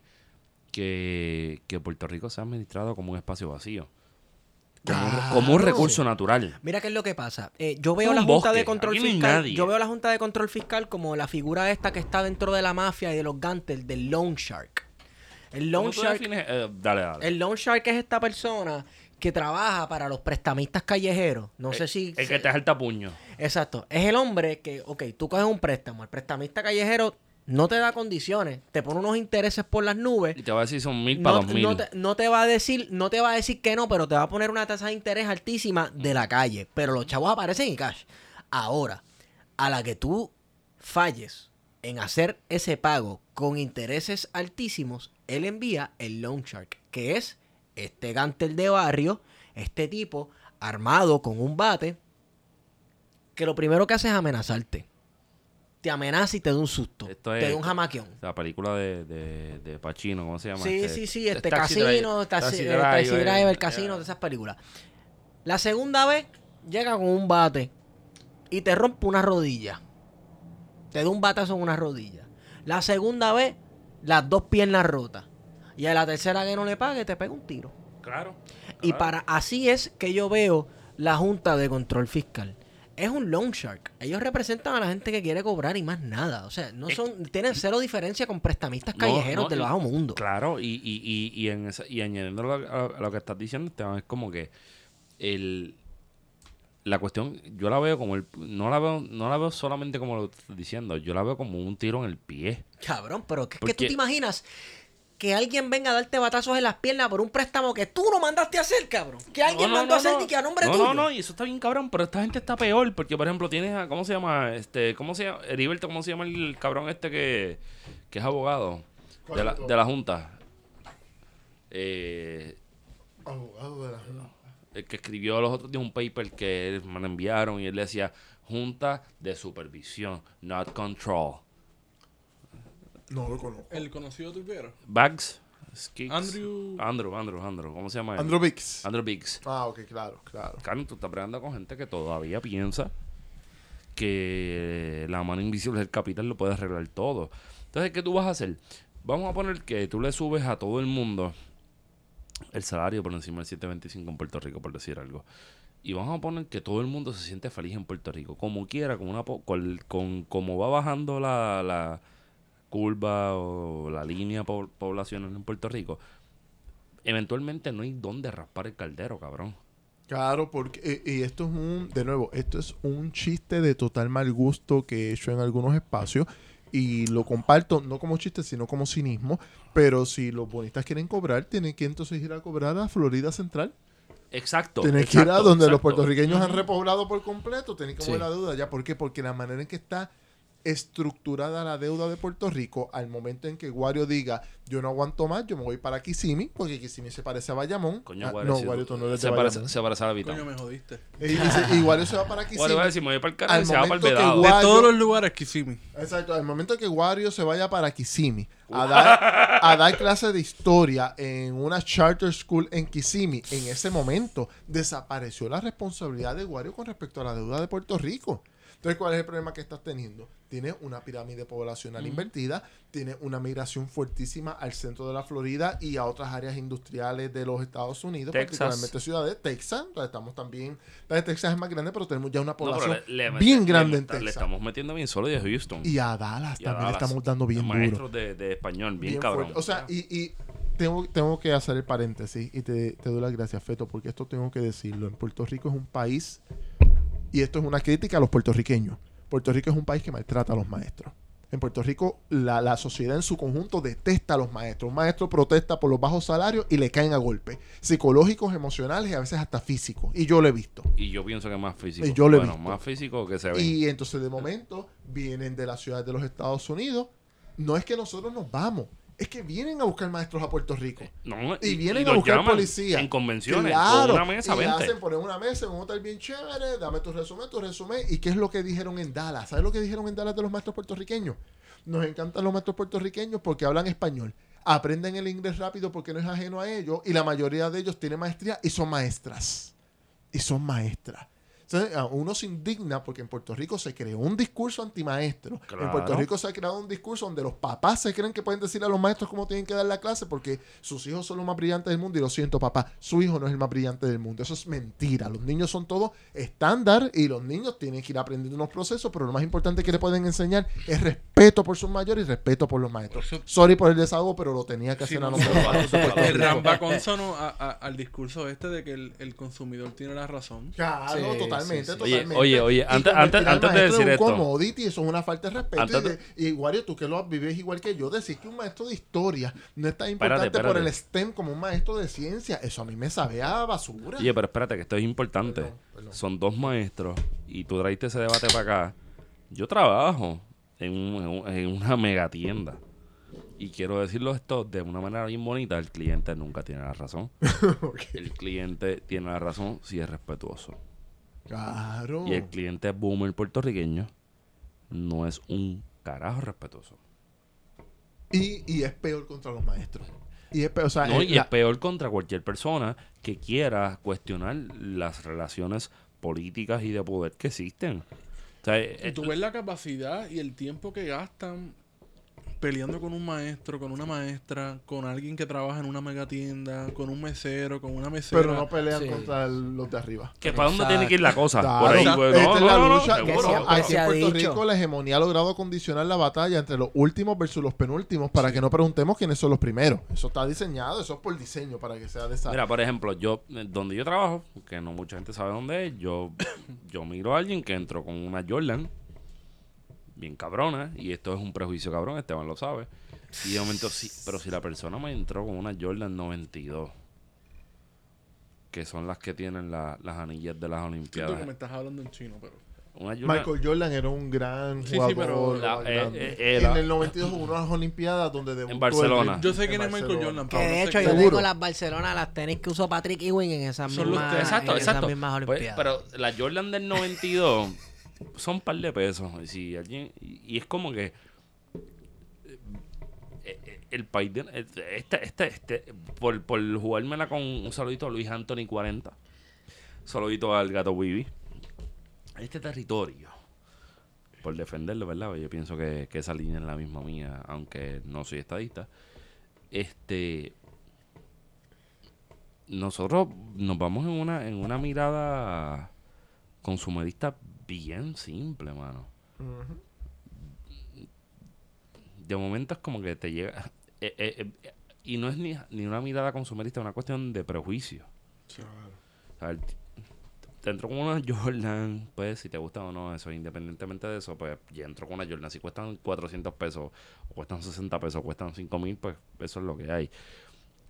Y, y esta era la pregunta que te iba a decirle, Heriberto, ¿cómo porque yo lo que estoy viendo con, con todo este tipo de tenis, que es una conversación bastante prejuiciada, pero No es una, no es una conversación prejuiciada, es una forma de.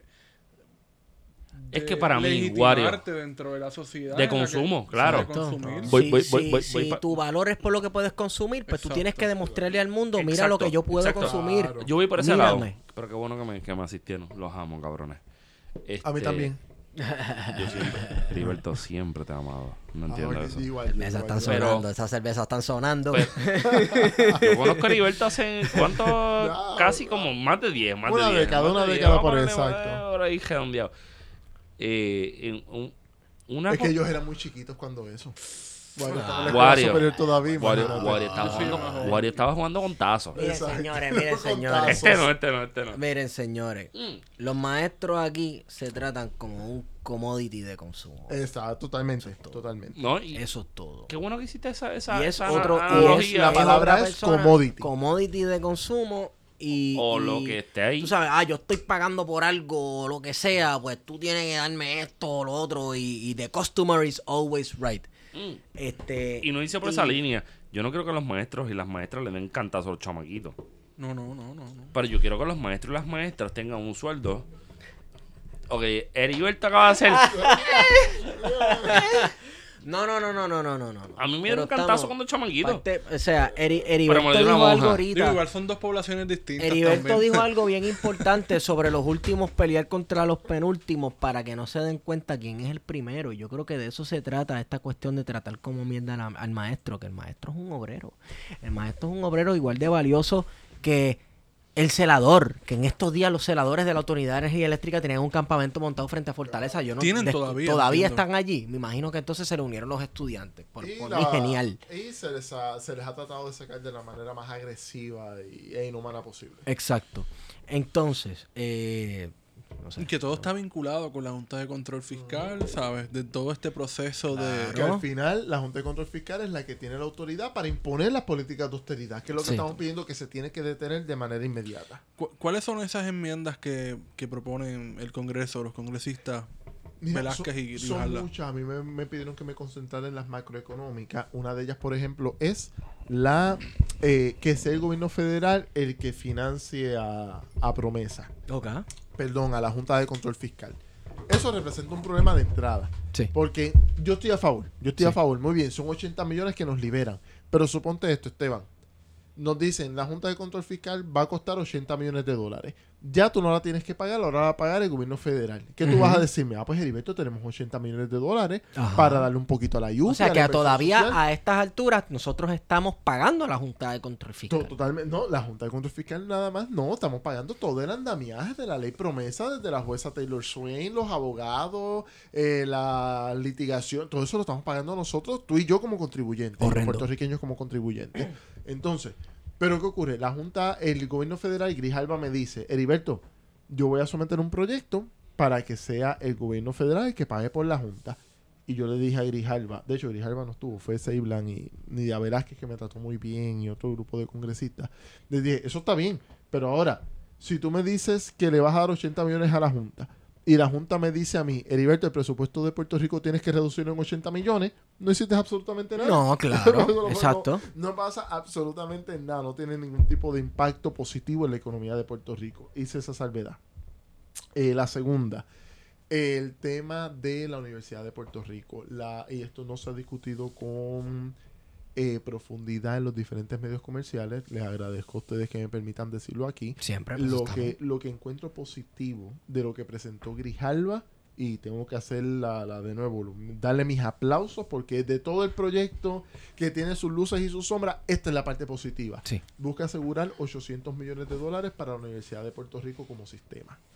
Está bien, y eso lo tengo que reconocer. Lo único 100% positivo de las enmiendas que está presentando Grijalva a la ley promesa es que la OPR sea considerada un servicio esencial, aparte de los servicios esenciales, Sí. y que se le garantice los 800 millones de dólares. Tanto el estudiante del recinto de Bayamón como yo dijimos, mira, es- en esto estamos 100% de acuerdo y si yo tengo que hacer un media tour en todo Puerto Rico Sí. para decir vamos a apoyar esto por la Universidad de Puerto Rico, yo lo voy a hacer, independientemente de que me puedan hacer unas críticas por, por otras áreas. Teniendo en cuenta y en mente siempre y bien claro que preferimos no tener una junta de control. No, no, fiscal. no, claro, eh, la posición ha sido clara en todos Sí. los foros. no, no, de nuevo, y te voy a decir algo más, algo, esto lo dije informalmente y se los comenté a ellos.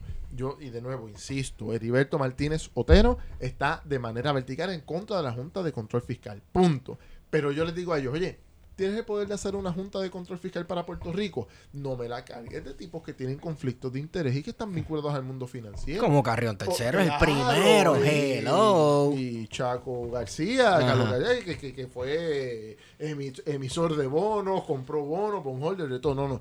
Yo estoy diciendo, oye, y si hacemos una junta de control fiscal que contemple, oye, vamos a mencionar sectores conservadores, eh, asociación de industriales, Cámara de Comercio, vamos a presentar áreas más progresistas, Liga de Cooperativas, un representante de los sindicatos, un representante de la academia, un representante de los municipios y algún otro sector económico que queramos hacer. Yo seguiría estando en contra por principio democrático, pero oye, por lo menos me está dando una junta mucho más representativa Claro, que cuando todos la los asociación sectores. de bancos diga, ah, pues hay que recortar aquí, pueda venir entonces otro sector y decir, oye, cuidado, si recortas aquí, los industriales nos vamos a afectar también. Entonces, ¿sabes? Que sea por lo menos, de- desde, un, desde un punto de vista eh, coherente, por lo menos que haya la posibilidad de una discusión entre diferentes sectores económicos para llegar a unos consensos. Quizás no estemos de acuerdo como quiera, pero es mucho más sensato que tener simplemente seis personas ahí, más el representante del gobernador desconozco quién es en este momento, pero que responden al sector financiero, al sector de los bonistas y dicen, pues lo que hay que hacer en Puerto Rico es aplicar políticas de austeridad de manera indiscriminada. ¿Y quién ha sido la institución que ha tenido que sufrir de manera sesgada todos estos recortes de políticas de austeridad? La Universidad de Puerto Rico. Sí, Punto. que de hecho mientras nosotros hablamos creo que hay unas manifestaciones ahora mismo en la calle Fortaleza, en el viejo San Juan, Exacto. de los, univers- Y empezaron, universitarios. empezaron temprano. Y Sí, están ya allí exacto. de frente. De nuevo, yo lo que estoy viendo en todo este proceso es crisis de régimen. Estoy viendo crisis de representación. Y estoy viendo que la gente, como ustedes mencionaron ahorita, y estoy totalmente de acuerdo, en el verano 2019 se manifestaron. Mucho más difícil hacerlo en noviembre y mucho menos cerca de las navidades Sí. pero todavía el, el- la calentura, ¿no? Sí, si sí, lo vemos desde el punto de vista sexual, ¿no? De La, la- Sí, el, el sí. deseo de, de- de- está todavía Está, presente y está buscando el momento idóneo para que ocurra.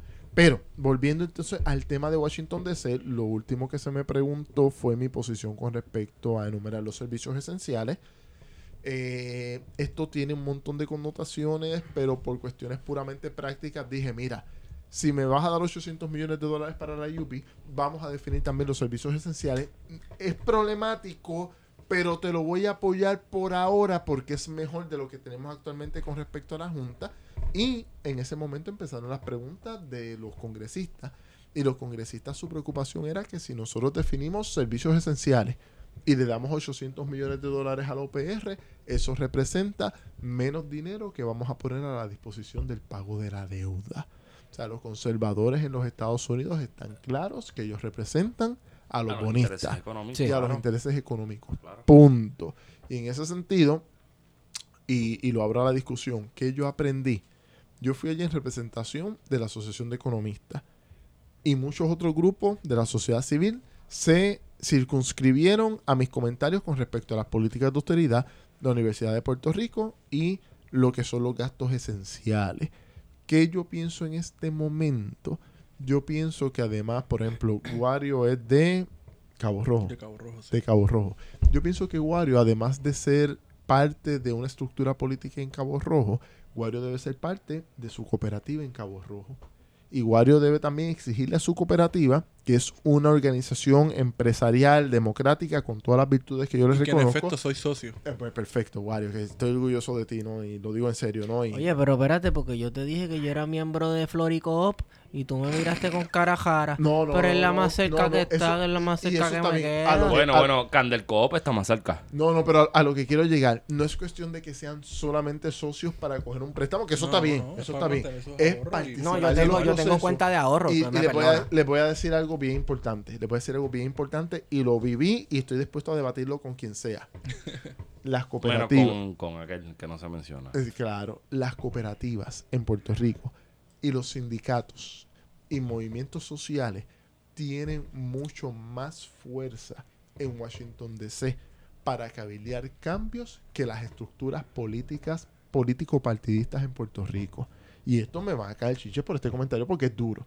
Pero aquí yo te digo hoy que más allá de PNP, PPD, PIB, Victoria Ciudadana, etcétera, usted quiere lograr cambios en Washington DC, allí quien tiene poder es Cámara de Comercio, los cooperativistas, los sindicatos, los movimientos sociales, etcétera. Si los puertorriqueños, y yo no estoy diciendo con eso, o sea, usted sea pipiolo, usted sea PNP, usted sea popular, usted vaya al partido político que usted prefiera, Pero pero, es que- también tiene que, incluso Esteban, las iglesias, bien importante, también tienen un poder de convocatoria fuerte Sí. y un poder de presencia sólido en Washington y tengo que decirlo aquí como crítica a las iglesias, a los partidos, a las cooperativas, a los sindicatos y a todo el mundo. Toda esa capacidad potencial para hacer cambios desde el punto de vista del derecho de asociación en Washington DC y en otras áreas de poder en los Estados Unidos, las estamos subestimando y no se están aplicando de la manera adecuada. Heriberto, es que no es ni tan controversial lo que estás diciendo sobre las cooperativas y los bancos. Te voy a decir por qué. En Washington se habla, en Estados Unidos, el sistema solo habla un idioma y es el verde, es el dinero. O sea, una sociedad, e- el epítoma del capitalismo en el globo terráqueo. O sea, claro que su lenguaje y su idioma es el dinero, mi hermano. Bueno, pero los gringos lo construyen de una forma un poquito mm, Sí, más hay que- salvaje. Hay que insertarle patriotismo también por ahí. Claro. Wow, Pero eso, tú sabes, pullita eso es... No, no, no, no, no, eso es Es como con las Powerpuff. Girls, las Powerpuff Girls de Sugar, Spice and Everything Nice, que hicieron las Powerpuff Girls. Y el, y el, el, ¿cómo es que se ¿No llama? crees que tienes que explicar lo que son las Powerpuff Girls para nuestros oyentes baby boomers Es que no- y, Y menores generación de- X y, y No, millennials no, no, y no, del corillo Z. sabe lo que son las Powerpuff, pienso yo. Entonces, eh, Pero si alguien que no es del corillo lo escucha, eh, porque está en la web, etcétera, es como ¿qué Abrazos, las abrazos, besitos ¿Qué allá. es Cartoon Network? Eh, ¿Existe Cartoon Network todavía? ya no. ¿Qué Lo- fue eso? Solamente los baby boomers pagan cable en el 2019. Así- Me tiré el tono de chique. Ayala. Mira, eh, nada, en Estados Unidos se habla, se habla dinero, ese es el lenguaje que se habla. Y la Junta de Control Fiscal no es, no es una, no es nada más que un aparato para cobrar dinero. Eso es todo. Así que tiene todo el sentido del mundo. O sea que eh, el corillo que nos tienen aquí puesto como la Junta, que a Biggs le molesta que sea control versus supervisión, está para una cosa... eh, o sea, la Junta de Control Fiscal es... Imagínese usted, si usted es católico, o fue católico como yo, imagínese que eso es un cepillo bien grande. Tú fuiste católico. Claro, mano. Claro. Yo también. Sí, yo... Eh, yo- una canción de Fera La Vega, eh, recitando oraciones que aprendimos sin opciones. Yo Tito Agujero y yo nos graduamos. y Fui-. Tito Ajar y yo nos graduamos en el mismo Soy- colegio, cabrón. Eso- eso es y seguiré siendo pentecostal toda la vida. Este podcast, este podcast necesita una este podcast necesita una pandereta, una pandereta a los Waldo Ávila, una pandereta. Fuego pentecostal. Señores, ustedes quieren ver algo bien melaza del pentecostalismo, busquen al predicador que se llama Candelita por YouTube. De nada. Está duro, está duro. Lo voy a buscar, nunca lo he visto. Una hora y veinticinco. Desde ahora les digo que es mi cantante preferido de death metal. una, una hora, una hora y veinticinco minutos. Hemos hablado un cojón de cosas que no teníamos pensadas. Eso es parte de. Vamos a, a- a hablar de cosas que nunca pensamos tampoco. No, pero espérate, espérate. Pero vamos a hablar un momento porque Wario estuvo en Cuba. Wario estuvo en Cuba y estuvo en una cumbre antiimperialista. Wario, te estoy defendiendo. Esto es para el final. No, te no, voy a dar no. un minuto, Wario. Un minuto. ¿Qué pasó? Que en Twitter la semana pasada Ajá. hubo un debate. Oh, Dame la, dame la voz, dame la voz, dame la voz, dame la voz de película de Arnold, la de In a World. Pero En dame- un mundo donde todo el mundo cobra 7 dólares con 25 centavos y la renta te sale en un mínimo de 600 dólares como barato. Hostia, tío, que te has jodido, eh. ¿Cómo se llama la película? Mínimo federal. Una historia de horror. A la gente le gusta también la cabrón. mano, eh, yo trabajé, yo he trabajado al mínimo federal. Y hasta ha sido esclavo en Costa Rica. Y sí, no, y tra- exacto, trabajé gratis. trabajé No gratis, te reíste eso, pero es verdad. trabajé gratis.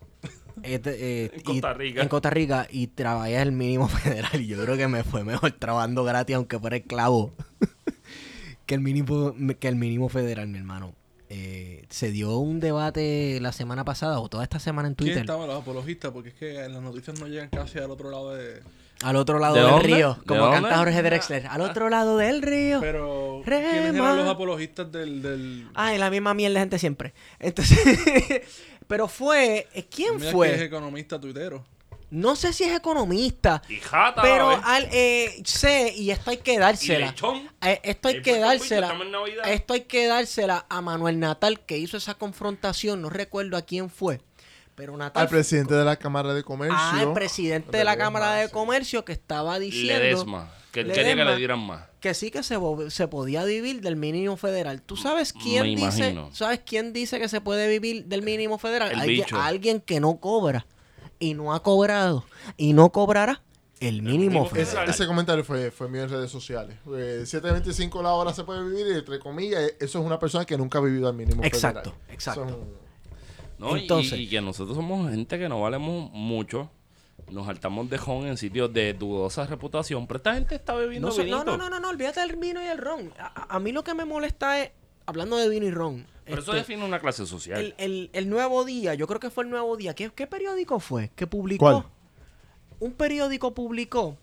Ah, la encuesta. No, No, no, no, una no, encuesta. todavía. La una tabla, encuesta, la tabla una de... tablita. Eso, primera hora. Primera Primera hora. Primera hora publicó. La misma mierda. Que Ma- pone, ah, que si una hipoteca 400 Patrón, dólares. Y mira, yo, pero ¿dónde se Yo quiero vivir en ese país. Chacho. Yo quiero vivir Ajá. en ese país. Ajá. Y un, una, por ejemplo, también hablando de las pensiones, que es un tema controversial. No, no, no, pero eso es lo- También eh, una pensión ahí, tacho, como de 15 pesos. cabrón. Caballo, pero Tú que sabes, cabión, cab- cabión, cabión. Caballo, lo Diablo, cabrón. Cab- Ah, cabrón. que me Lo- un pana mío, se llama José David, ah. que, que se graduó conmigo de la escuela y te decía, diablo, cabión, costillita, weón". Anyway. Cabrón, cabrón.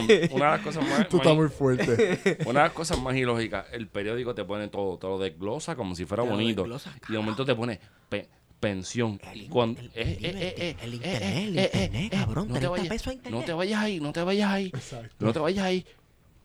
Paga pensión. Y abajo te salen dos asteris- asteriscos y te dice mm, pareja sin hijos. Exacto. ¿Cómo, cómo puñeta tú pagas pensión, cabrón? Me cago en la ópera divina. No, y el internet 30 pesos y Sí, lo sí, otro sí. en los Eso- esos no son sé datos del cuántos 2000. pesos. Esos son datos de Blockbuster. Exacto. Si, si Blockbuster vendía en internet costaba 30 pesos. Pero a mí me ha alegrado mucho porque eh, a mí me gusta que, que estos debates se agajen por los pelos y se traigan, porque es importante discutir.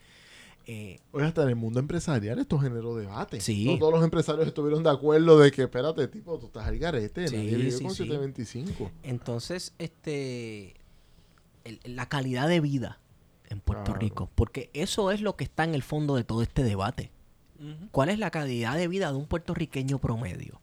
Porque eso es, eso es lo que intenta cubrir, entre comillas, el salario mínimo. Mira, y les quiero decir algo. Hoy en España salió publicado, mientras estamos grabando esto, un artículo de que la mediana salarial en España subió a raíz de que durante este pasado gobierno en funciones, este domingo tenemos elecciones, durante este pasado domingo en funciones, Unidas Podemos junto con el PSOE pactaron un aumento en el salario mínimo. Y aparecieron los usual suspects a decir, no, este aumento del salario mínimo va a destruir el empleo, nos vamos a fastidiar todo, vamos a colapsar en la economía. ¿Saben cuál fue el resultado? Ajá. Eh, mayor poder adquisitivo de la familia. Punto. No tuvo impacto en el empleo, no tuvo Ujú. impacto en el crecimiento, na- nada que ver. Eh, en, en el caso de Puerto Rico pasa algo similar y se los digo, miren, la mediana salarial es el punto medio, lo que gana el, el em- el trabajador en el punto medio y la mitad de los trabajadores ganan menos que él, la otra mitad ganan más que él. ¿Ustedes saben cuánto es la mediana salarial en Puerto Rico? 10 Ujú. dólares con un centavo, de acuerdo a los datos del Bureau of Labor Statistics. ¿Qué significa esto? Que eso me lo está dando el gobierno federal y eso no falla, porque los federales son perfectos. Si lo digo yo, está mal. Pero este dato es del gobierno federal, 10 dólares con un centavo. ¿Ustedes saben cuánto es en Islas Vírgenes? ¿Cuánto? 14 dólares. ¿Saben Wow. cuánto es en Guam? 14 dólares y un poquito más. Ah. ¿Saben cuánto es en Florida? 16, casi 17 dólares. En Texas, 18 dólares. En New Jersey, 20 dólares. ¿Qué es lo que estamos diciendo? En términos nominales, Puerto Rico tiene el salario mediano más bajito de todos los estados y colonias de los Estados Unidos. Y como único tú puedes cambiar esa realidad es con un incremento en el salario mínimo. Sí. Ah, de que no, pues 20 dólares todo el mundo. No, no funciona así. Obviamente tampoco seamos demagogos ni nada de eso. Pero una idea de subir moderadamente el salario mínimo que no se sube desde hace 10 años es una buena idea.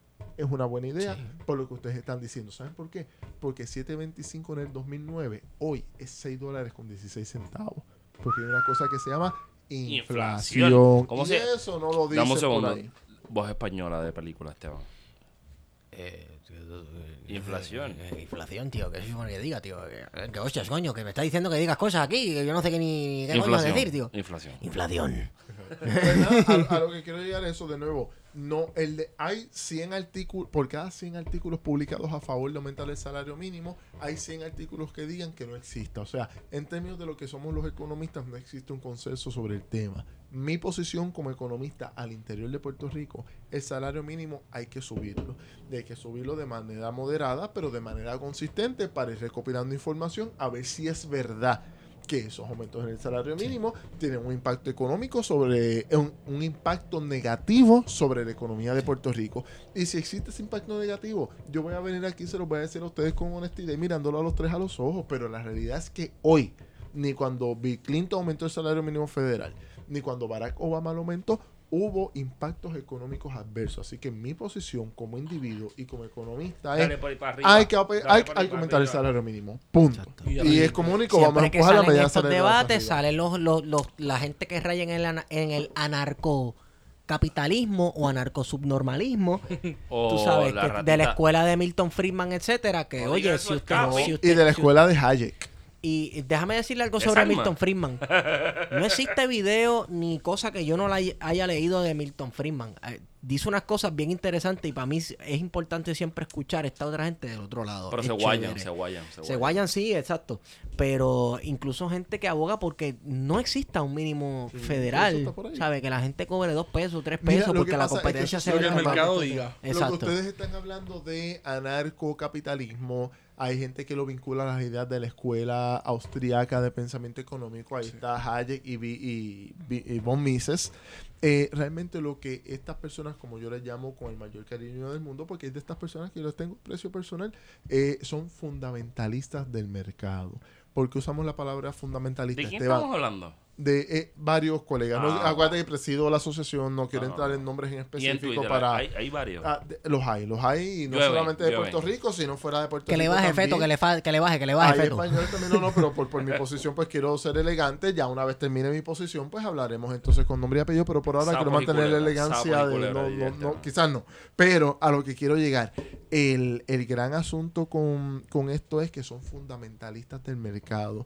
Y eso, de nuevo, no hay ningún problema con uno tener una fe espiritual en lo que uno quiera tener. Espiritual. Pero en términos materiales, en términos de lo que es la cosa, ¿no? La mesa que estoy es tocando en este hay. momento, tenemos que ser sumamente cuidadosos porque esos fundamentalismos nos pueden llevar a situaciones no deseadas, que es lo que ha pasado en Puerto Rico. Nos han llevado, por ejemplo, una idea fundamentalista es eh, vamos a recortar lo que es la inversión social, vamos a proponer políticas de austeridad y de alguna manera, oye, y esto lo dijo Luis Fortuño en su administración, esto se llama en términos conceptuales austeridad expansiva. El concepto existe en la teoría económica, se llama austeridad expansiva. El colega, hermano Ian Seda y yo lo desarrollamos para un artículo en Jacobin Magazine hace como tres años atrás, que lo que dice es, como el Estado no asume riesgo porque impone contribuciones, el Estado tiene que salirse del mercado para que entonces las personas que sí ponen riesgo ocupen el espacio y ocurre una cosa que se llama inversión privada. En Puerto Rico eso nunca pasó. En Puerto Rico eso no pasó. ¿Por qué? Porque no funciona así. Esos son fundamentalismos e ideas que surgen quizás de algún pensamiento, un theoretical framework, pero cuando tratamos de aplicarlo al mundo real, no tienen ningún tipo de efectividad. ¿Por qué? Porque tenemos instituciones, tenemos gustos y preferencias, tenemos demasiadas complejidades para tratar de presentar un argumento económico del paradigma de la simplicidad, que es lo que hace la Escuela Austríaca de Pensamiento Económico y muchos de los colegas que tenemos en Puerto Rico y fuera de Puerto Rico. Así que, de nuevo, cuando uno busca la realidad, ¿qué es lo que nosotros necesitamos? Cosas bien simples. Yo necesito que las familias lleguen a fin de mes. Punto. Yo necesito que las familias lleguen a fin de mes. ¿Para qué? Para detener la barrera pesimista de que en Puerto Rico todo es mal y que irse de Puerto Rico. Número dos, ¿Cómo yo llego que las familias lleguen a fin de mes? Yo necesito aumentar el ingreso personal disponible. Puedo hacerlo a través de ponerle más contribuciones a los sectores más acaudalados que en Puerto Rico están pagando 4% para bajarle las contribuciones a las clases medias. O, y a las clases medias y medias bajas. O puedo aumentar el salario mínimo. O sea, las alternativas las hay. Lo que tenemos que ver siempre es cuál es nuestro propósito finalista. Exacto. ¿Cuál es y el mi final? propósito finalista ¿Cuál es que la economía sea una disciplina para el beneficio de la humanidad y no de lo que no que los humanos estemos en función de la teoría económica. Y eso es lo que ha pasado en Puerto Rico. Como tenemos que demostrar que las ideas de Milton Friedman son correctas, para que las ideas de Milton Friedman sean correctas, yo tengo que empobrecer demasiada gente y convertirlas Claro. en commodity. Yo no estoy dispuesto a eso. Conozco mucha teoría económica que está en contra de lo que dice Milton Friedman y eso es una discusión que voy a llevar al Congreso de los Estados Unidos, a cualquier proyecto político en Puerto Rico, donde sea que me pidan que lo presente. Wario, ya yo te di un par de minutos de, De gracia. de gracia. Como una hora y pico. Wario, se escucha tu rascado. Eh, hazlo de nuevo para que te- se oye, te rascaste la barba. Yo sé que tú no querías, pero no voy a entrar en profundidad. Eh, estuviste en estos tiempos por... ¿Dónde? En Cuba. No, no. Eso no es la, eso no es la pronunciación que... Cuba. Cuba. Estuve en el encuentro antiimperialista de solidaridad por la democracia y contra el neoliberalismo que se realizó en La Habana. Y en la que hubo participación de, vamos, de todos los, de representación de todos los países, de todos los Del continentes. planeta entero, ¿no? del planeta eh, entero en solidaridad con el pueblo cubano, ¿verdad? Con las nuevas acciones que está realizando el gobierno de Donald Trump contra, contra Cuba. Te faltó el, el Trump, Trump, Trump. Trump. Eh, y que están afectando seriamente al pueblo cubano, sobre todo en el aspecto del combustible, de, de la alimentación, este y que como actividad, ¿verdad? Reafirmar no solamente esa so- solidaridad con el pueblo cubano, sino también eh, realizar conexiones y buscar el apoyo ¿no? internacional de la comunidad que, que, que estuvo allí presente para la independencia de Puerto Rico. Eh, sé que aquí en Puerto Rico hubo mucha candela con ese asunto de... La caminata de Guarionex por la libertad de los pueblos. Empezando por el miguero. Que no Sé es tu que- Y lo sacaron de contexto, Wario. Lo sacaron de contexto. Eh, mira, la, la delegación de Puerto Rico fue de las más grandes, en- si lo comparamos en, en- en proporción, ¿verdad? Más de 60 personas. Y... Pero ¿cómo se sintió ese, el tour? Porque yo, yo nunca he ido a Cuba. El Cuba mío son leyendas de, de la calle. De lo que has escuchado de todo el mundo. Feto, espérate un momento. La realidad es que Me acaba de, matar, Si me acaba de matar la línea, cabrón. No, no, no. Es que si tú quieres saber cómo se siente, tienes que ir. Porque Cuba es. Sí, es bien extraño. es- No, es yo no sé, extraño. no sé. Es otra cosa. No sé, no sé. otra cosa. Todavía. Eh, hay, Bueno, hay que Yo meterle. te recomiendo que vayas. es una experiencia. Además, tú sabes que es lo mejor que tiene Cuba. Los cubanos, cabrón. ¿Tú Lo sabes, mejor que que, tiene Cuba son los cubanos. ¿Tú sabes qué es lo mejor que tiene Puerto Rico? ¿Qué? ¿Qué? Levitown. Cagua. Me imagino yo que es Levitown. Ay. ¿Dónde Ajá, es que queda Levitown? Wario me decía. No, es que Vaya, no sé cuál era la pregunta de Feto. No, ya, ya matamos la línea. hay que darle No, para pero atrás. lo, lo- lo importante, o sea, es- ah, hubo una controversia generada en Puerto Rico, pero no se entiende muy bien eh, porque aparentemente Sí. María de Lourdes da apoyo a ciertos gobiernos Mira, de América Latina. Tú vas a traer la controversia de Maduro, en serio. La- la- el primer día, No naturalmente, digo, hubo, ¿verdad? Eh, el acto inaugural de las delegaciones, etcétera. En el segundo día ya habían los paneles de discusión. Yo participé en el panel donde María expuso, o María de Lourdes Santiago. María de Lourdes Santiago expuso eh, junto a Ignacio Ramonet, eh, Abel Prieto, entre otros, Ramonet fue el que hizo la, la biografía de Fidel. de Fidel Castro. A dos voces. A dos voces. Ese Tremenda es biografía. espectacular, Bien lindo, bien hermoso. lindo, bien lindo, de Y el, el tema del panel era eh, descolonización y guerra cultural. Eh, y luego de ahí, eh, ese panel tenía que erradicar eh, un documento que se utilizaría en el tercer día, que fue el domingo, eh, como un documento de lo que exige este, este- ese congreso, Congreso, ¿verdad? exacto. Y María de Lourdes, pues, tuvo, digamos que el honor, que lo fue, de leer parte de esa declaración de, de- de los delegados de todos esos países que estuvieron presentes eh, en ese congreso en Cuba. Resulta que en esa actividad estaba Nicolás Maduro Morro, estaba eh, Díaz Canel, que es el presidente de Cuba, estaba Raúl Castro, el líder histórico de la Revolución Cubana. Y yo supongo que en Puerto Rico los demagogos, ¿verdad? No, no, o sea, no he visto... Sé que me comentaron que hubo candela con el asunto. Sí. Eh, Pero fue más tuitera. sí, no, no. Me, la- me, puedo imaginar quién fue, porque... Te van a atacar. Sí, sí, sí. Te van a atacar. Este, y es un poco el Boja desconocimiento eso, histórico Boja eso. De que no han sido los sectores de la derecha los que han apoyado la independencia de Puerto Rico nunca. Y sobre todo en el contexto del antiimperialismo, que era la discusión inicial que teníamos con Heriberto. Así que dentro de ese dentro de ese contexto, pues tú tienes que buscar el apoyo a la independencia de Puerto Rico de países que abiertamente se declaren eh, antiimperialistas. Tú no vas a pedirle la, la solidaridad con la independencia de Puerto Rico a un país que, que precisamente a Israel. Exacto. No, le vas a Wario, pe- Pero yo te quería hacer una pregunta al respecto. Esto es una pregunta Sí. simplemente genuina, si, si la conoces. ¿Qué ha pasado con la relación entre el Partido Independentista Puertorriqueño y la Internacional Socialista? Eso continúa, no he escuchado Continúa, nada. de o sea, hecho- esto, esto generó controversia, pero cuando yo pienso, por ejemplo, en Internacional Socialista o Internacional Socialdemócrata, ¿no? La segunda internacional, que pudiera- como que eso no llega, ¿no? uno no pudiera sabemos qué decir- está pasando ahí. Uno pudiera decir que la Internacional Socialista es lo que es hoy en Latinoamérica gracias a Rubén Berrío. Y eso se, se puede discutir. No, es cierto. No, es El que está tosiendo es Feto, no soy yo, que conste. es real, es real. Bueno, pero eh, en ese periodo eh, eh, histórico, sobre todo de los 80 a los 90, fue, fue sumamente importante. Ahora no, ¿verdad? La, la, la importancia que tiene como colectivo político. ¿Qué pasó?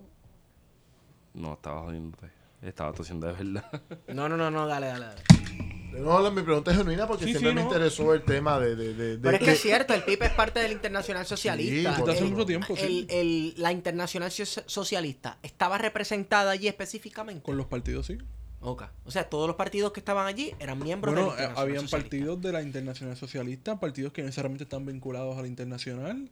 Eh, le decía a Heriberto que habían partidos, no solamente partidos comunistas, sino también partidos independentistas como de Quebec eh, claro. y de, otro, de otros movimientos, Sí. ¿verdad? Este, de Sahara, eh, Palestina, que están luchando, ¿verdad? Por su autodeterminación y sus reconocimientos como, como Estado soberano. Y que no necesariamente están vinculados, ¿verdad? A esta dinámica de izquierda-derecha. Ah. Eh, simplemente que van a Cuba precisamente porque ha sido un espacio, un lugar de encuentro y de solidaridad para sus causas. Sí. No entender eso, pues, no sé. Eh, no, no, no, yo lo entiendo. Yo lo No, no, pero, pero me refiero a la discusión de, de sacarle contexto. Pero, pero. Wario, ten- tienen que hacerlo así porque acuérdate que estamos en una coyuntura. y Esto lo, lo- lo traigo de nuevo regresando a mi viaje a Washington. Más allá del Congreso tuve muchas reuniones. Adivinen cuántas veces me alguien mencionó la palabra estadidad. Cero. Cero. Cero. Punto. Las mismas veces que lo mencionó la misma comisionada residente del PNP, Jennifer González, en sus nuevas promociones políticas para la candidatura, la candidatura de la comisaría residente. Exacto, Que están hablando de unión Cero permanente, Esta es la la tercera eh, proyecto de admisión de Claro. este cuatrienio. Tercera. Exacto. Y, y- y lo, lo traigo sobre la mesa porque, de nuevo, estoy notando a los sectores conservadores en Puerto Rico sumamente preocupados ante la realidad de tener que mirarse al espejo y decir, esto no va para ningún lado. Claro. Por lo tanto, eh, esta idea que alguien presentó, y yo creo que fue Wario, y de nuevo, corrígeme si estoy mal, lo traigo de, de la mejor buena Ajá. fe, pero en algún momento dado, ciertos sectores del PIB, particularmente pienso en Rubén Berríos Martínez, si no es así, corríjame y le, le pido perdón a quien fue mi profesor de Derecho Internacional Público, pero hablaban del independentismo de rebote. No, de que podía ser que hubiese un sector en Puerto Rico que solicitara la admisión y cuando se la negaran, inmediatamente iban entonces a apoyar lo que es el proceso de independencia. Yo, no, por lo menos en los sectores políticos partidistas representados en el Partido Nuevo Progresista, yo no estoy viendo eso. O sea, yo estoy viendo más disposición del sector de comando en el Partido Nuevo Progresista de apoyar el modelo actual acabar con las instituciones y convertirnos en un county del estado de la Florida que en apoyar la independencia ante la posibilidad de un rechazo del Congreso Pero Federal fíjate a la que, que misión. estamos hablando de la dirección, porque sí es cierto No, no que- te hablan de la... Exacto, arriba. Por- Porque dentro de la base tenemos una base que es eh, radical en ese sentido de que no, eh, no vamos a tenemos queremos la estadidad sí o no.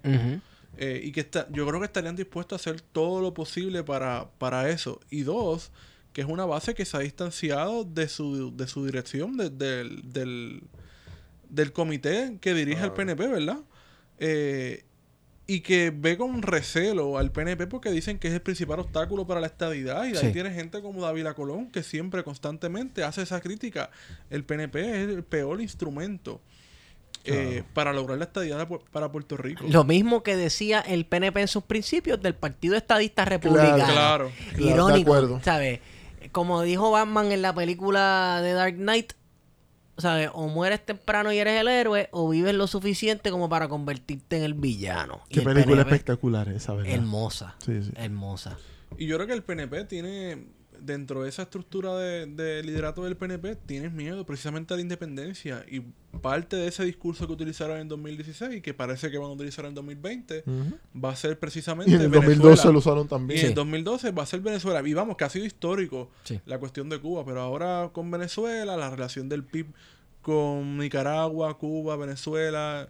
Y si tuviesen la oportunidad de, de tener algún tipo de relación con algún partido ruso, también lo meterían por ahí, o Sí. con coreano. Y, Sí. y- Pero, pero de nuevo, yo entiendo, yo entiendo por completo al Partido Nuevo Progresista. O Sí, sea, son un partido. Claro, Lo es que- un partido que acaba de perder un gobernador cinco o seis días de Pedro Pierluisi y ahora tienen a Wanda Vázquez en un proceso no electoral. O sea, es tener que reconocer que las fuerzas populares tienen la capacidad de decir, ¿saben qué? Yo puedo haber votado PNP, puedo haber votado PPD, pudo haber votado PIC, Victoria, lo que sea, pero estoy dispuesto a tirarme a la calle para que por lo menos, aunque no vayan a cambiar las cosas de fondo, por lo menos la persona que me hace la vida difícil, lo voy a sacar del poder. Sí. Y pasó con Ricardo Rosselló. Sí. Y eso es un trauma. Sí. Eso es un trauma. O sea, lo que vivió el PNP en el verano 2019 fue un trauma total. Lo que yo sí no puedo entender es la discusión eh, que traen eh, eh, estos supuestos independentistas de derecha. que Ay, Virgen Santísima No, de la no, alta pero- gracia. Porque es que la- caer, déjala caer, las caer. definiciones, ¿verdad? Entonces es como que de repente hay un independentismo de derecha y es como que, bueno, ustedes han leído un libro, ¿sabes? Han revisado la historia política de Puerto Rico para empezar del movimiento independentista puertorriqueño, porque es que no, no es que de repente hay un independentismo de derecha, es que ha habido un independentista de derecha siempre. Ujú. Lo que pasa es que dominantemente no ha, no ha, no ha salido a partir de los 60 por precisamente la discusión de la el, revolución el cubana. Giro, el giro El giro. histórico que fue el triunfo de Fidel. Claro. O sea, la gente no acaba de entender lo importante que fue la revolución cubana y su triunfo. la Todavía hoy Caribe. delimita la política electoral, económica de, de toda América Latina, Y ha incluyendo Rico. delimitado Claro. la Exacto, todo el mundo, toda América Latina. Y Sí, caen sí. en el pescado.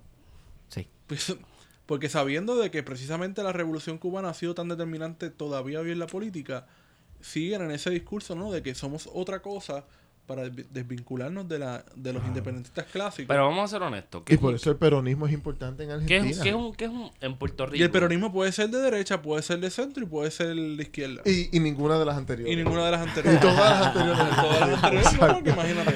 Tienes un Menem y después tienes a, un, a, A a Kirchner, Kirchner. claro. Pero eso no es el populismo latinoamericano. Claro, lo es, Ah. pero en el caso argentino, pues... Mira, Manolo Monereo, historiador español, dice que populismo es el concepto que utilizan los europeos para describir los fenómenos políticos latinoamericanos, los cuales no pueden describir bajo sus esquemas. Sí. Realismo mágico también. Sólido. Chacata de realismo tres. mágico va en esa dirección. Chácata de tres. Pero. ¿De qué estamos hablando antes de Yo eso? creo que yo creo que yo estoy totalmente de acuerdo. No, no, yo. con, yo, yo con la definición que acaba de dar Bueno, Heriberto. bueno, pero todavía se puede debatir todas esas cosas. Todo se puede debatir. La historia es un Pero campo se de mueve. batalla. Hablábamos de los independentistas de derecha que no pueden comprender o no, Ah, o claro, no claro, quieren claro, reconocer claro, claro. El- el- lo que pasó en el, el- 59 y, y- y por qué el independentismo dio un giro Sí. hacia algo mucho más allá de- del- del antiimperialismo Yo- que caracterizó al Partido Nacionalista en los 30. Hay una cosa, Wario, antes, que, antes de que me hagas todo el, el, el, el pedigrí de, de la lucha independiente puertorriqueña, que lo sabemos, nosotros lo sabemos. No voy a decir que no es importante, pues sería un comentario muy jodido, pero estamos hablando de gente que es como una serie de, de, de HBO que se, llame, no, que se llamaba No sabe, no contesta. Estamos hablando de gente que no tiene un carajo en la cabeza, que piensa que lo que pasa en el Caribe o en América Latina... Es se- ajeno aquí. no, no, no, no, no solamente eso, se resuelve con mi distanciamiento de ese, de esa circunstancia. Lo que pasó en Nicaragua, para que estem- te- estemos hablando de Ortega, también tiene que ver con Albense en el 48. Si tú no sabes lo que pasó con Claro. Albense en el 48, pues no puedes distanciarte de eso. Y Porque hay unas viste que... Hay unas continuidades. Y una Y y, viste que lo este- repetimos, y porque este la escritor historia... español de derecha, Mario Vargas Llosa, Ya reconoce y Sí. dice, oye, la radicalización del Che Guevara y Fidel Castro está totalmente vinculada al imperialismo yanqui con Jacobo Arbenz en Sí. Guatemala. O sea, ya, 48. él, ya él mismo hace Leí recientemente eso de la nueva Sí, novela que va a sacar. Exacto. Y yo pienso que, que, por lo menos para mí, que estudié esa mierda, el 48 en América Latina es muy importante. Sí. Mira, eh, el, el político Juan Bosch escribió un libro que se llama ¿Por qué- Póker de Espanto en el Caribe, que trata sobre estos cinco... Póker, di- ¿en sí, estos cinco dictadores que los Estados Unidos este, apoyó mediante la, eh, a través de la CIA y dándole armamentos, etcétera. Y ¿verdad? Entre ellos estaba Trujillo, estaba Somoza, Batista. Y luego Luis Muñoz Marín y Arturo Morales Carrión du- durante la crisis dominicana del golpe de estado de Juan Bosch y también el mismo este el de, el de Venezuela, Rómulo Betancourt, se reunían con el Departamento de Estado de Estados Unidos y les decían, este, señores, ustedes tienen que cambiar la táctica, porque lo que ustedes están haciendo, o sea, ustedes están provocando Claro. la revolución cubana, ustedes están provocando los movimientos sociales en Dominicana, que la gente se meta a la sierra en, en- en República Dominicana a pelear en las montañas, ¿sabes? Es esa política de Estados Unidos en el Caribe de estar apoyando dictaduras y, y o, o Igual que apoyar es hacerse de la vista larga, como hicieron con Trujillo, que en un momento comenzaron a hacerse de la vista larga, es lo mismo que apoyar. Claro. Claro. Con Este, el silencio. Exacto, sí, el que calla otorga. Entonces, eh, eso dio paso también a todos estos movimientos sociales. No sé, perdí la línea. No, después tenemos que hablar un poquito de los, na- movimientos sociales con base nacional popular, pero eso no es para hoy, obviamente. Y los movimientos sociales que tenían como base la influencia de los partidos comunistas, Sí. que eran satélites de la Unión No, lo, importante aquí, un poco recapitulando, es la- las conexiones que hay históricas, ¿verdad? Del imperialismo hasta hoy. Entonces, si tú no te, de- te desvinculas de los procesos imperialistas que están ocurriendo en nuestra región, incluyendo Puerto Rico, porque simplemente lo ves como una posición dentro del barómetro de izquierda o derecha, Sí. o lo reduces a que es una posición de izquierda. En el 2019. En el 2019 estás al garete, brother. sí. Bueno, Sí, te sí. puedo hacer una crítica con mucho amor. Sí. Sí, yo creo que al Partido Independentista hoy le hace falta un think tank. Le hace falta desarrollar un tanque de pensamiento, empezar a reclutar educadores y empezar a hablar un poquito más de, y esto te lo digo de nuevo con mucho amor, y esto es como yo lo veo, quizás estoy mal. Pues bienvenido. Estoy y colaboramos, colaboramos. Totalmente de acuerdo. Por Y a- pero a lo que quiero llegar, todavía veo al liderato del PIB, no a la base, al liderato del PIB demasiado europeo y muy poco caribeño. A eso es lo que quería llegar. Si tú me dices, Heriberto, vamos a hacer un foro en términos económicos de lo que es el contexto caribeño, porque el Caribe anglófono es importante, porque el Caribe francófono es importante. Oye, ¿qué representa la Universidad de Kingston con respecto a, la creación del pensamiento eh, caribeño? Caribeño, sí. Quienes no en Trinidad. a lo que voy, estoy totalmente, de nuevo, y estamos en micrófono, esto sale grabado y todo, estoy totalmente dispuesto a hablar sobre estos temas, pero estoy notando todavía un poco, y esto es una crítica quizás a toda la clase política, pero te lo digo a ti con, con cariño, porque estás aquí a mi derecha y podemos hablarlo de directamente, todavía noto el PIB muy europeo, muy occidental, y todavía no se ha vinculado a esas narrativas caribeñas para ponernos en contexto de nuestra condición de posibilidad como país independiente, como país separado de los Estados Unidos, el cual yo comparto completamente. Yo pienso que el año que viene tenemos que estar ready para tener conversaciones de este tipo, pero que empiecen en el minuto uno Y no es lo último. No, no, no, no, no, no. No No, es a propósito, para hacerlo de nuevo. no, no, no, yo pienso que... Para dejarlos con ese Claro. cliffhanger. Dura. Yo, yo, estoy bien convencido que va a llegar un momento que va a ser en algún sitio abierto con cervezas y shots de chichadito y vamos a aguantar presión, un montón de gente y vamos a darle por ahí para abajo. Pero hoy no es eso. Y si tienen que volar los puños, pues mira, yo me voy corriendo porque yo soy bien chiquito al frente de todos ustedes. No, pero aquí el que es de Levitown no somos ninguno. Bueno, no voy a decir nada. Pero, pero esto, esto es un podcast, No, esto es un podcast producido indirectamente por la escuela de Levitown. Por eso. Que yo- te acuerdas de lo que era la, la escuela de los anales, ¿no? No sé. Y la escuela de Frankfurt, de De Frankfurt. Frankfurt sí, pero lo- Los anales, los anales franceses. los, Frankfurt. los- los anales es lo que me preocupa. No, no, los anales sí. No, no, no, con doble Una N. revista francesa de... Con doble N. Yo, yo, yo, yo, yo soy un tipo bien cool de Cagua y, y, y Wario de Cabo Rojo. Esteban, tú no eres de Manatí, manatí, Manatí, manatí, eh. manatí. Venga, bájate. Ah, pero tú no eres de Levitown. No, pues la yo soy de la escuela de Levitown. Por eso, ya con Que, eso es que yo, es que para- yo no estudié en Levitown. La escuela de Levitown es que el chiste de Borja, Luisa y el corillo, un corillo bien grande, de que... eh, Alfonso. Alfonso no estaba. No, Alfonso. Le dimos de codo. Pero era un, el, chiste era bien chévere porque era como que la escuela de Frankfurt. ¿Quién es de Frankfurt? Ninguno, todos eran franceses. Eh, la escuela de Levitown. ¿Quién es de Levitown? Nadie. Pues está bien, está cabrón. Qué charro, cabrón.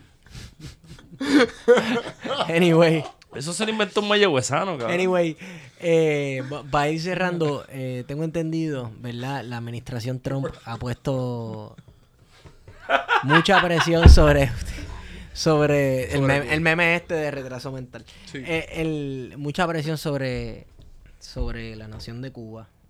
Así que De hecho, a partir de, de diciembre se cortan todos los vuelos en dirección de Estados Unidos a Cuba hacia las provincias. Solamente va a haber un vuelo hacia La Habana.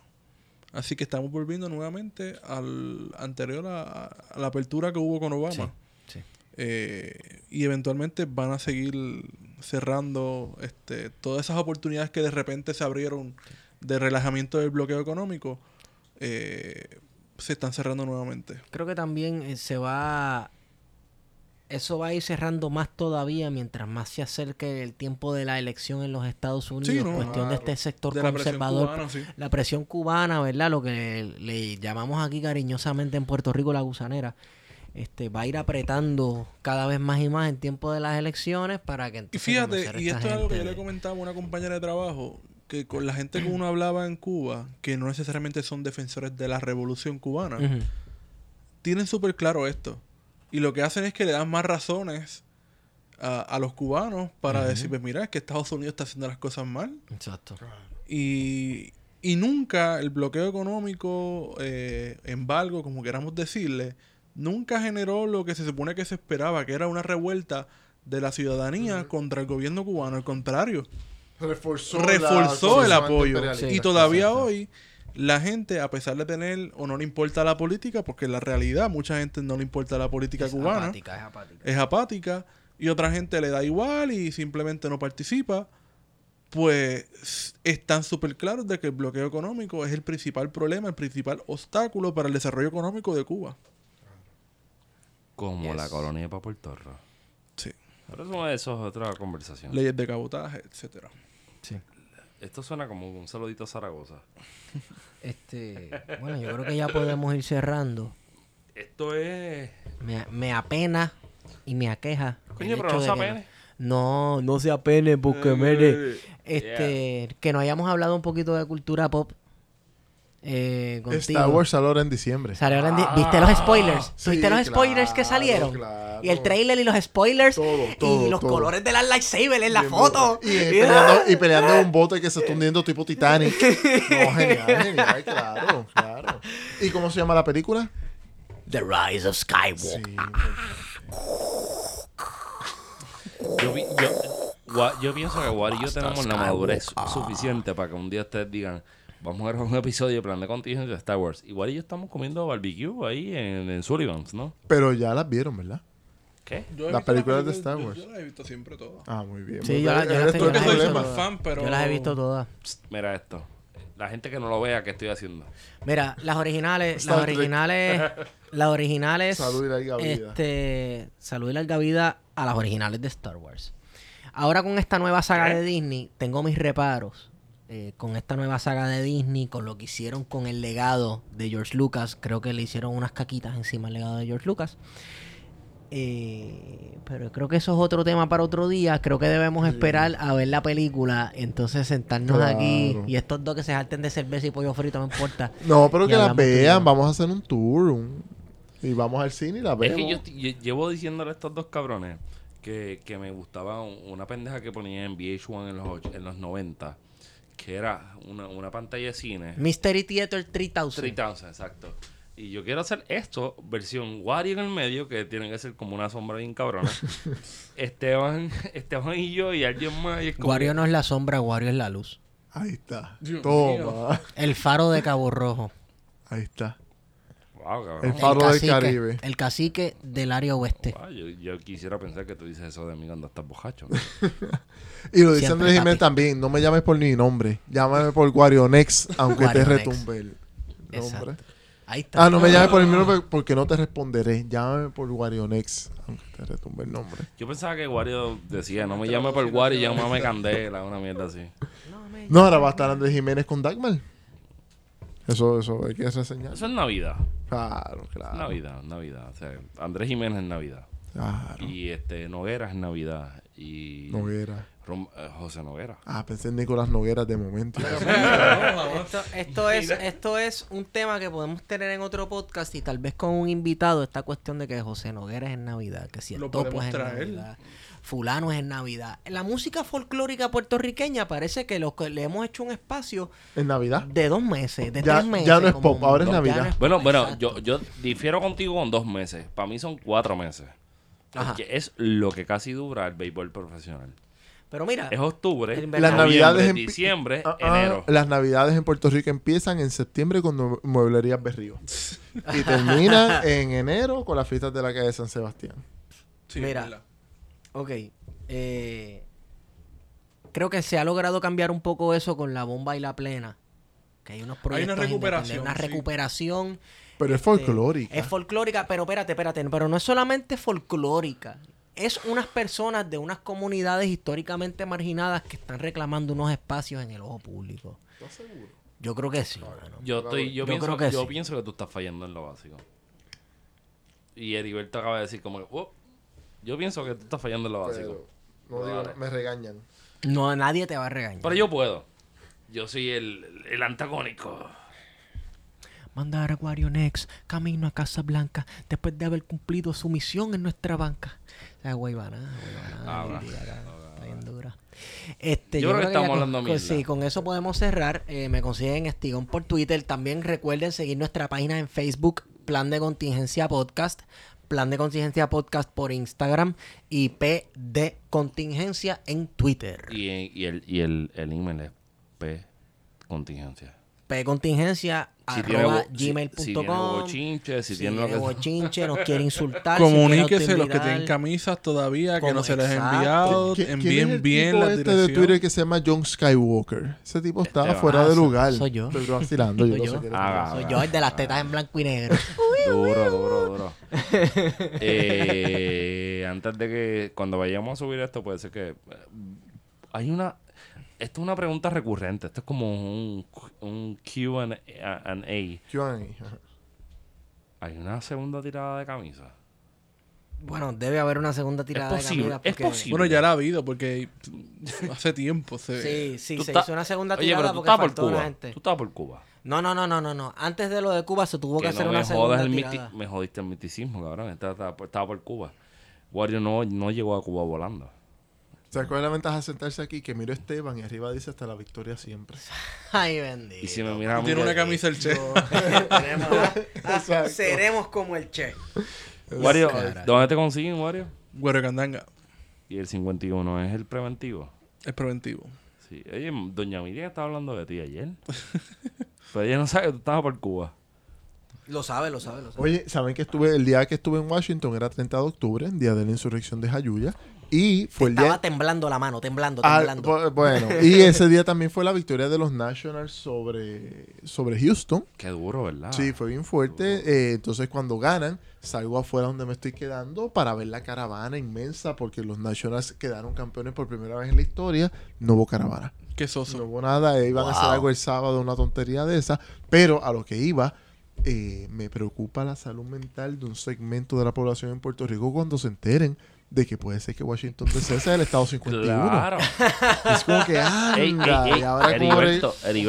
Heriberto, ganaron y el otro día, que es la parte que yo leí en MLB.com, las banderas eran de 51 estrellas. Ahí está, ahí está el problema. Cabrón, esa gente se está viviendo la película. Kenneth, Kenneth.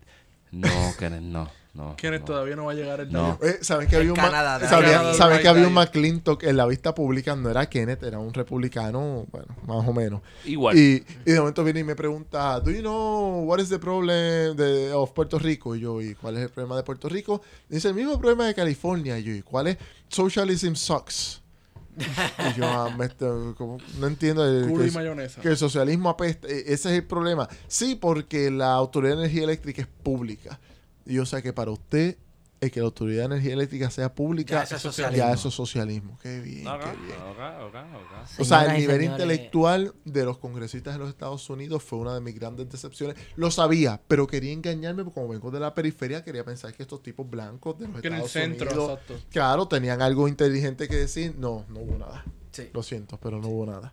Esto fue un buen episodio de conversaciones. Sí. Heriberto, ¿dónde te, dónde te consigo en Twitter? H.E. Martínez Otero, H.E. Martínez Otero. Y en Facebook, Heriberto Martínez Rayito Otero, Heriberto Martínez Score Otero. ¿Y en radio? ¿Y en radio? Ah, coño, Wario, bien ¿Cómo jugado. cambió la, la La cara? El semblante. Papi, chupando ostra, te vi. Oye, mire, este, eh, no, no, bueno, el domingo 10 de noviembre voy a estar en Radio Isla de 1 a 3 de la tarde, quizás un poquito más, hablando sobre las elecciones en España y esperando resultados. Estamos ante una situación muy particular donde el presidente de España, el presidente en funciones, decidió disolver eh, las cortes y convocar nuevas elecciones y ahora emerge la extrema derecha católica, falangista, franquista, españolista, que está por ahí acechando la, la cosa al interior de Revivió en España. los 30 de nuevo. A mí me pueden seguir Pero sin república. con monarquía. Exacto, el reino de España. O sea que es una monarquía en anabólico. Exacto. Algarete. A mí me pueden seguir arroba PHTO. Eh, se supone que al final de este episodio viene una canción nueva.